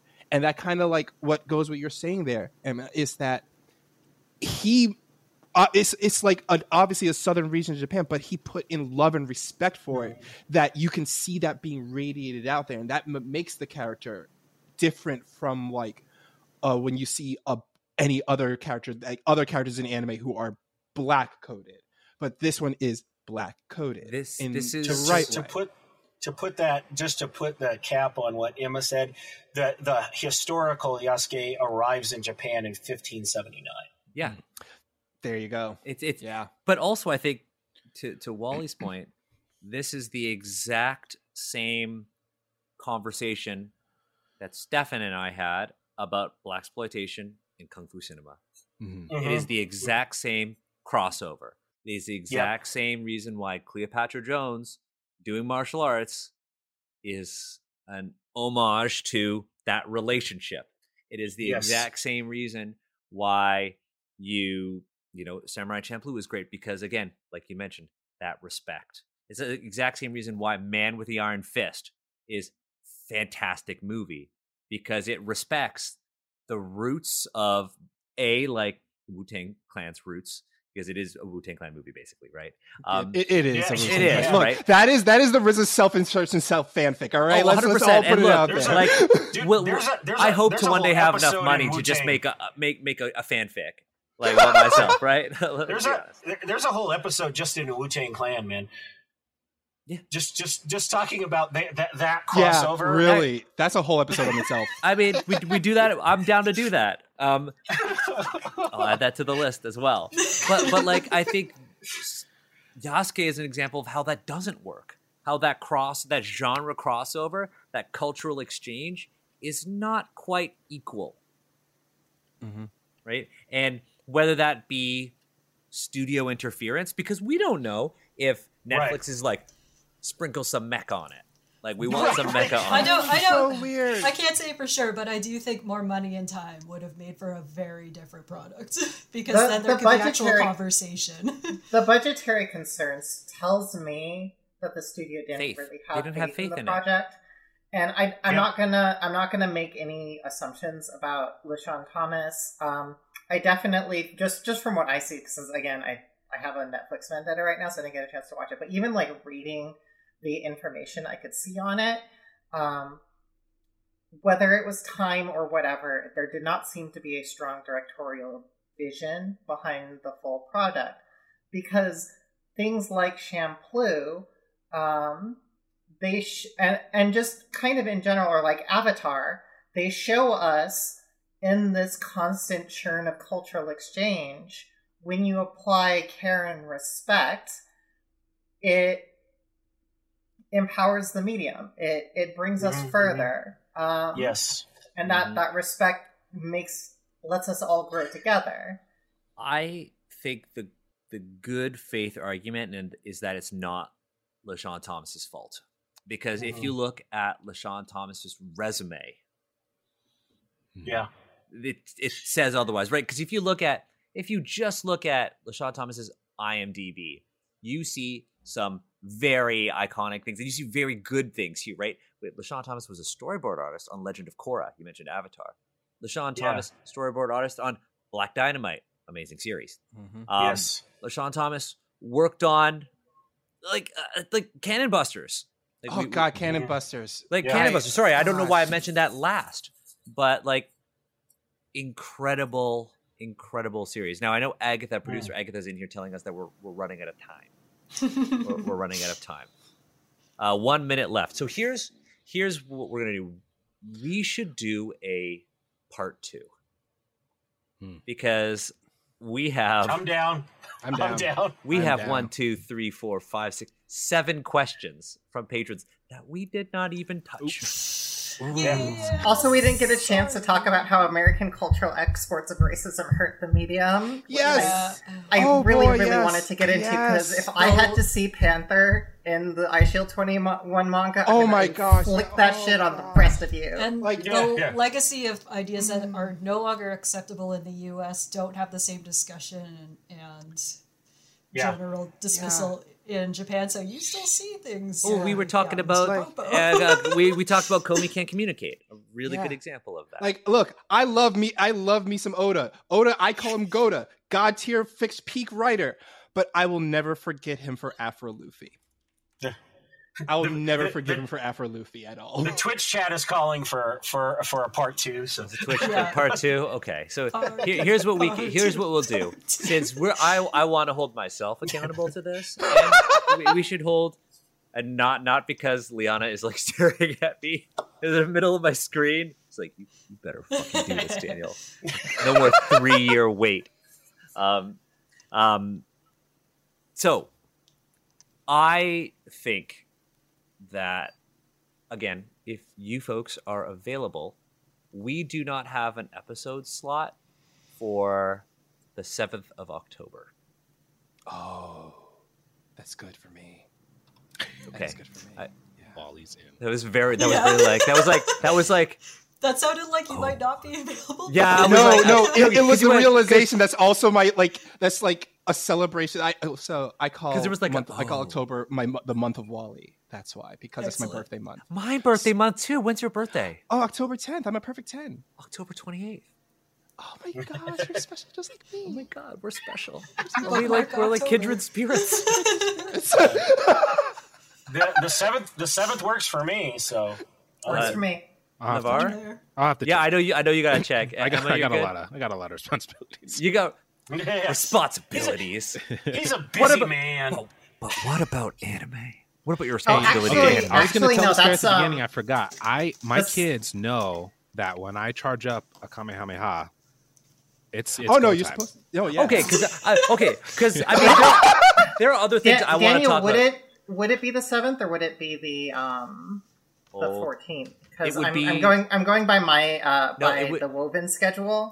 no, it would be the seventh running on the because because Asians represent is always on the first and third Friday of the month. Right.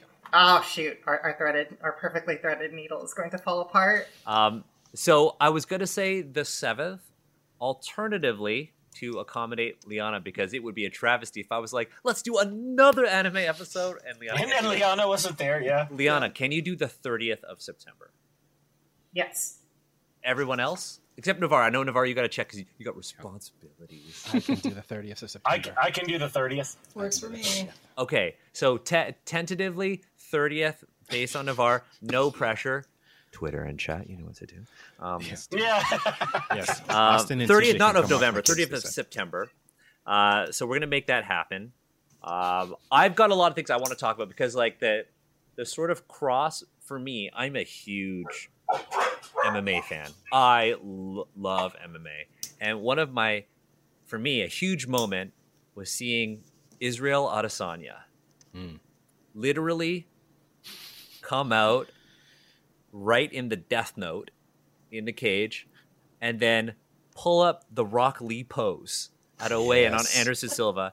And th- he he he embodies this sort of crossover to me. Um, you see somebody powerful, somebody successful, and somebody just so comfortable being themselves. Talk about Asian shit. And I love it. Um, yeah. so, 30th of September, we are going to do a follow up, a part two to this, but it's going to be much heavier. We're going to talk more about the negatives. We're going to talk about the really poor stereo, like representations, the bad stereotypes, the like you said, Emma, the, the American cultural exports of racism that hurt anime as a medium. I think that was your. my- Liana said that. I said you- like the history of those said- things that haven't been analyzed as much in Japan. Right, and the leg- and you said the legacy of ideas that that aren't acceptable in the West, yet do not receive the same sort of attention in Japan. Mm-hmm. Um, so we'll talk about those things, and the reason, another reason, we'll answer those questions that we did not answer on this episode on the 30th. Uh, we'll do. Yeah, we'll basically make that a special episode, and the first Friday of the month, I'll figure out something there. Um, but yeah, I wanna I wanna thank you folks because this was honestly the time just flew by. I'm not saying that like time doesn't fly by because time flies by for every episode, but this was an experience. I was really looking forward to hearing about Piccolo and learning about that. Because like there's one thing like yeah I'll go and, and there is there is the book Piccolo is like Piccolo is black. There is that Mhm. book that you can buy. Um but I wanted to hear it from people that I know people who who I've connected with on a on a personal level. Um I wanted to hear it from my friends. And so I'm really I have a lot of thinking to do because I want to reflect on that. I want to think about other characters and where I've had that moment of that is me. Hmm. Because the only one I can think of in recent memory is Glenn from The Walking Dead. And I'll say, I will say this till the day I die. Yeah. Glenn, when Glenn and Maggie got together on The Walking Dead, that was my moment on TV.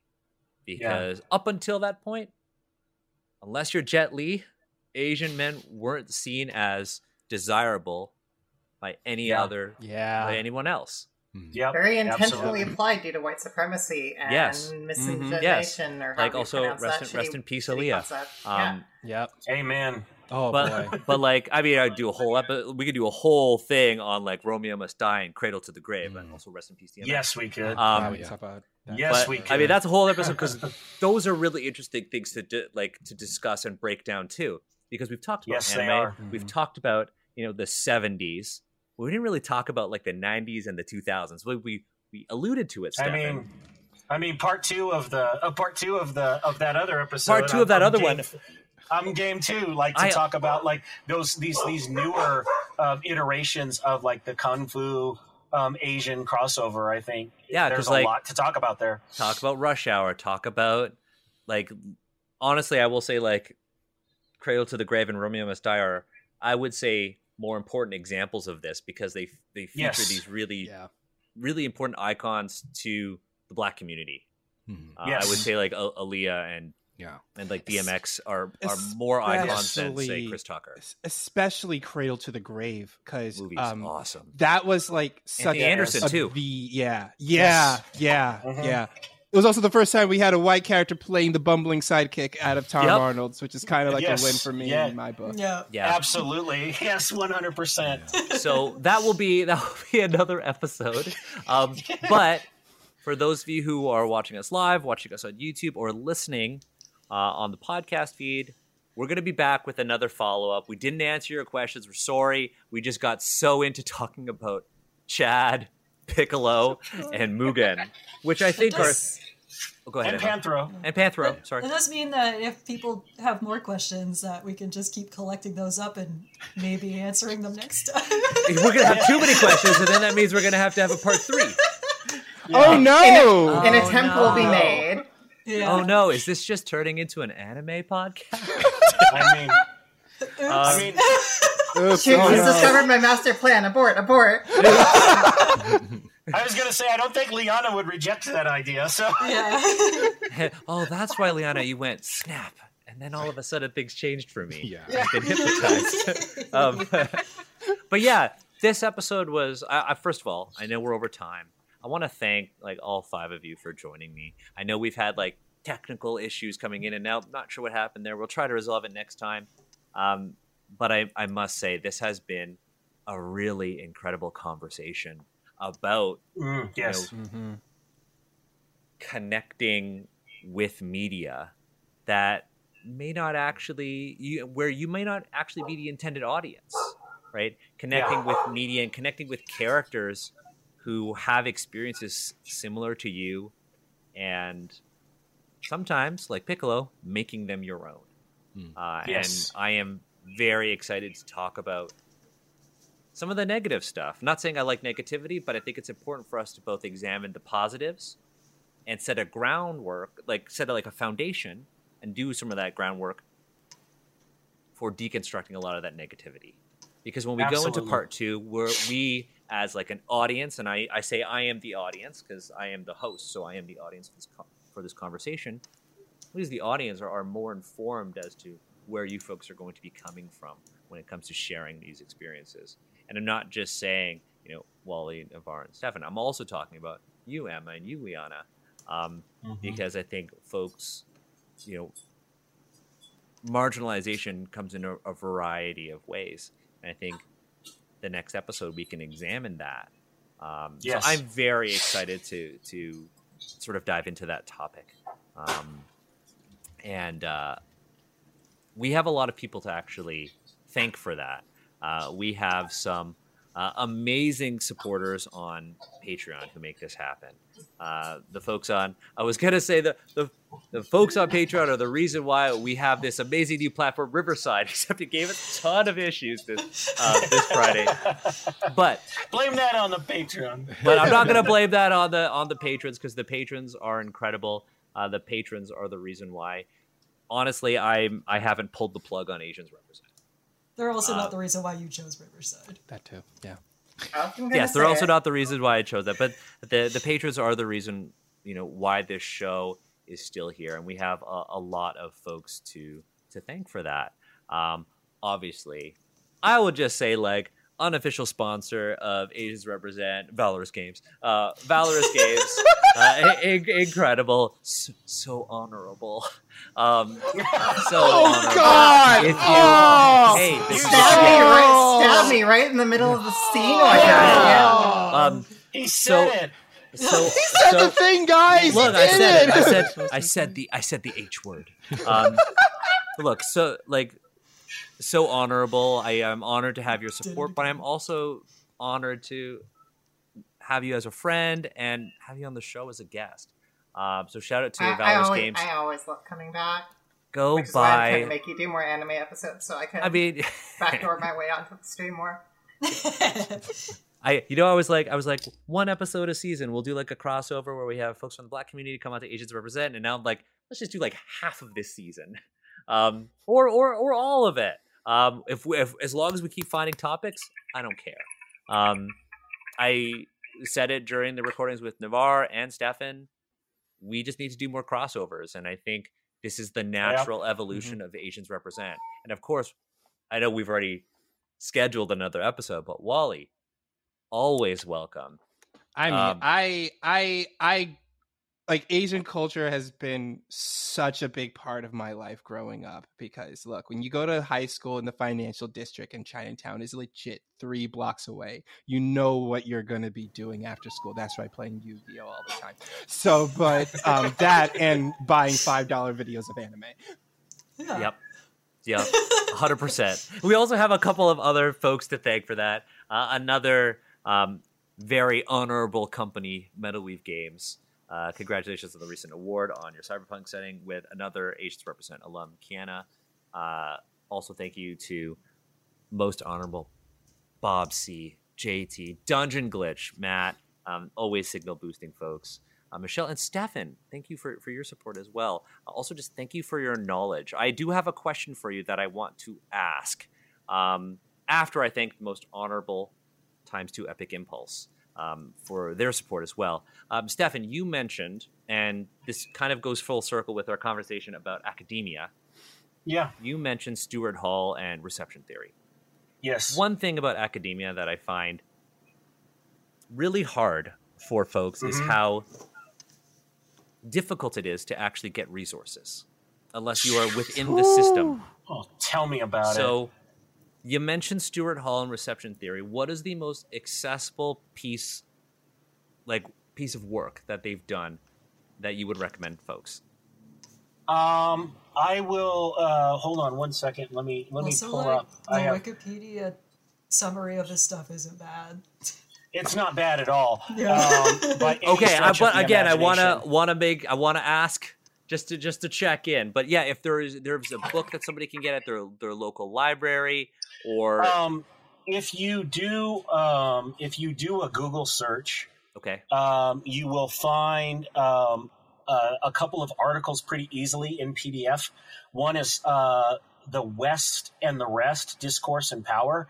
um, an article there. Okay, um, found it in PDF. Yeah. Yep, and you will also find the Spectacle of the Other by Stuart Hall. Um, if you do a search, there should be a, a readily available PDF for that as well. Okay, perfect. Uh, both of those uh, really great um, kind of um, introductions to what what Hall's doing. Fantastic. Yeah, I'm um, going to put those into our show notes. And of course, patrons will have access to Yeah. all of those show, show notes once I edit them. That's a huge part of why I do what I do in Twitter. There's a there's a, a growing movement in in academia um, that uh, those of us who are really not happy with the whole paywall situation and things like that, and and and we are we are today, um, and I mentioned this I think when I when I was on the episode before, is that we are paying the price right now for academia's ivory tower uh, um, kind of situation. Um, we don't teach proper science education, and that's caused misunderstandings about the way vaccines work, and it's put us in a situation in this pa- pandemic. We don't teach proper critical thinking and historical teaching skill uh, ways of assessing history, and that's put us into problems with a, a, a recent president that shall remain nameless, and, and, and plenty of other things. Um, and the and the reason that people can say with a straight face that the the Civil War wasn't about slavery, and that's one of the reasons I do what I do on Twitter because I'm trying to challenge that because that's something about academia that constantly frustrates me. We need to be getting these things out to the people on, on, on you know out in the public because not doing that is is costing us in a big way. Yeah. Yeah. Well said. And producer Agatha has said we're 15 minutes past. We're going to come back for part two on September 30th. I want to thank all of you folks who are watching. Thank you to everyone who, who rated us on Twitch. You folks are awesome. Stay tuned. I'm going to have everyone's socials on the YouTube video that comes out the following Monday after the stream and the show notes of the audio that also comes out on the Monday. I'm really excited. If you folks have any questions, ask them on social media. Uh, before we go, just shout out your social media. Let's uh, go on order right now. Let's start with Stefan and we'll end with Emma. Stefan, where can people find you online? Umbral Knight underscore or it's Umbral underscore Knight X on Twitter. Liana Uh, at Valor Liana, one word. and Valorous Games. Uh, Yes, Navaar. at Valorous Games. yeah. at Navar SNP. That's N A V A R S N P, like Secret Nerd Podcast. And the podcast you can find at Secret NRD Social. Heck yeah. Wally. You can find me at W A L L E one three two, like the cute little Disney robot Wally one three two. Heck yeah. And then Emma. Uh, perhaps the most complicated. Uh, I'm on Twitter as at Starchaeologist because I'm an archaeologist who uses starch didn't think about it when I wrote it that I would ever have to say it out loud. But yeah, here we are. amazing. Yeah, go follow all these amazing people.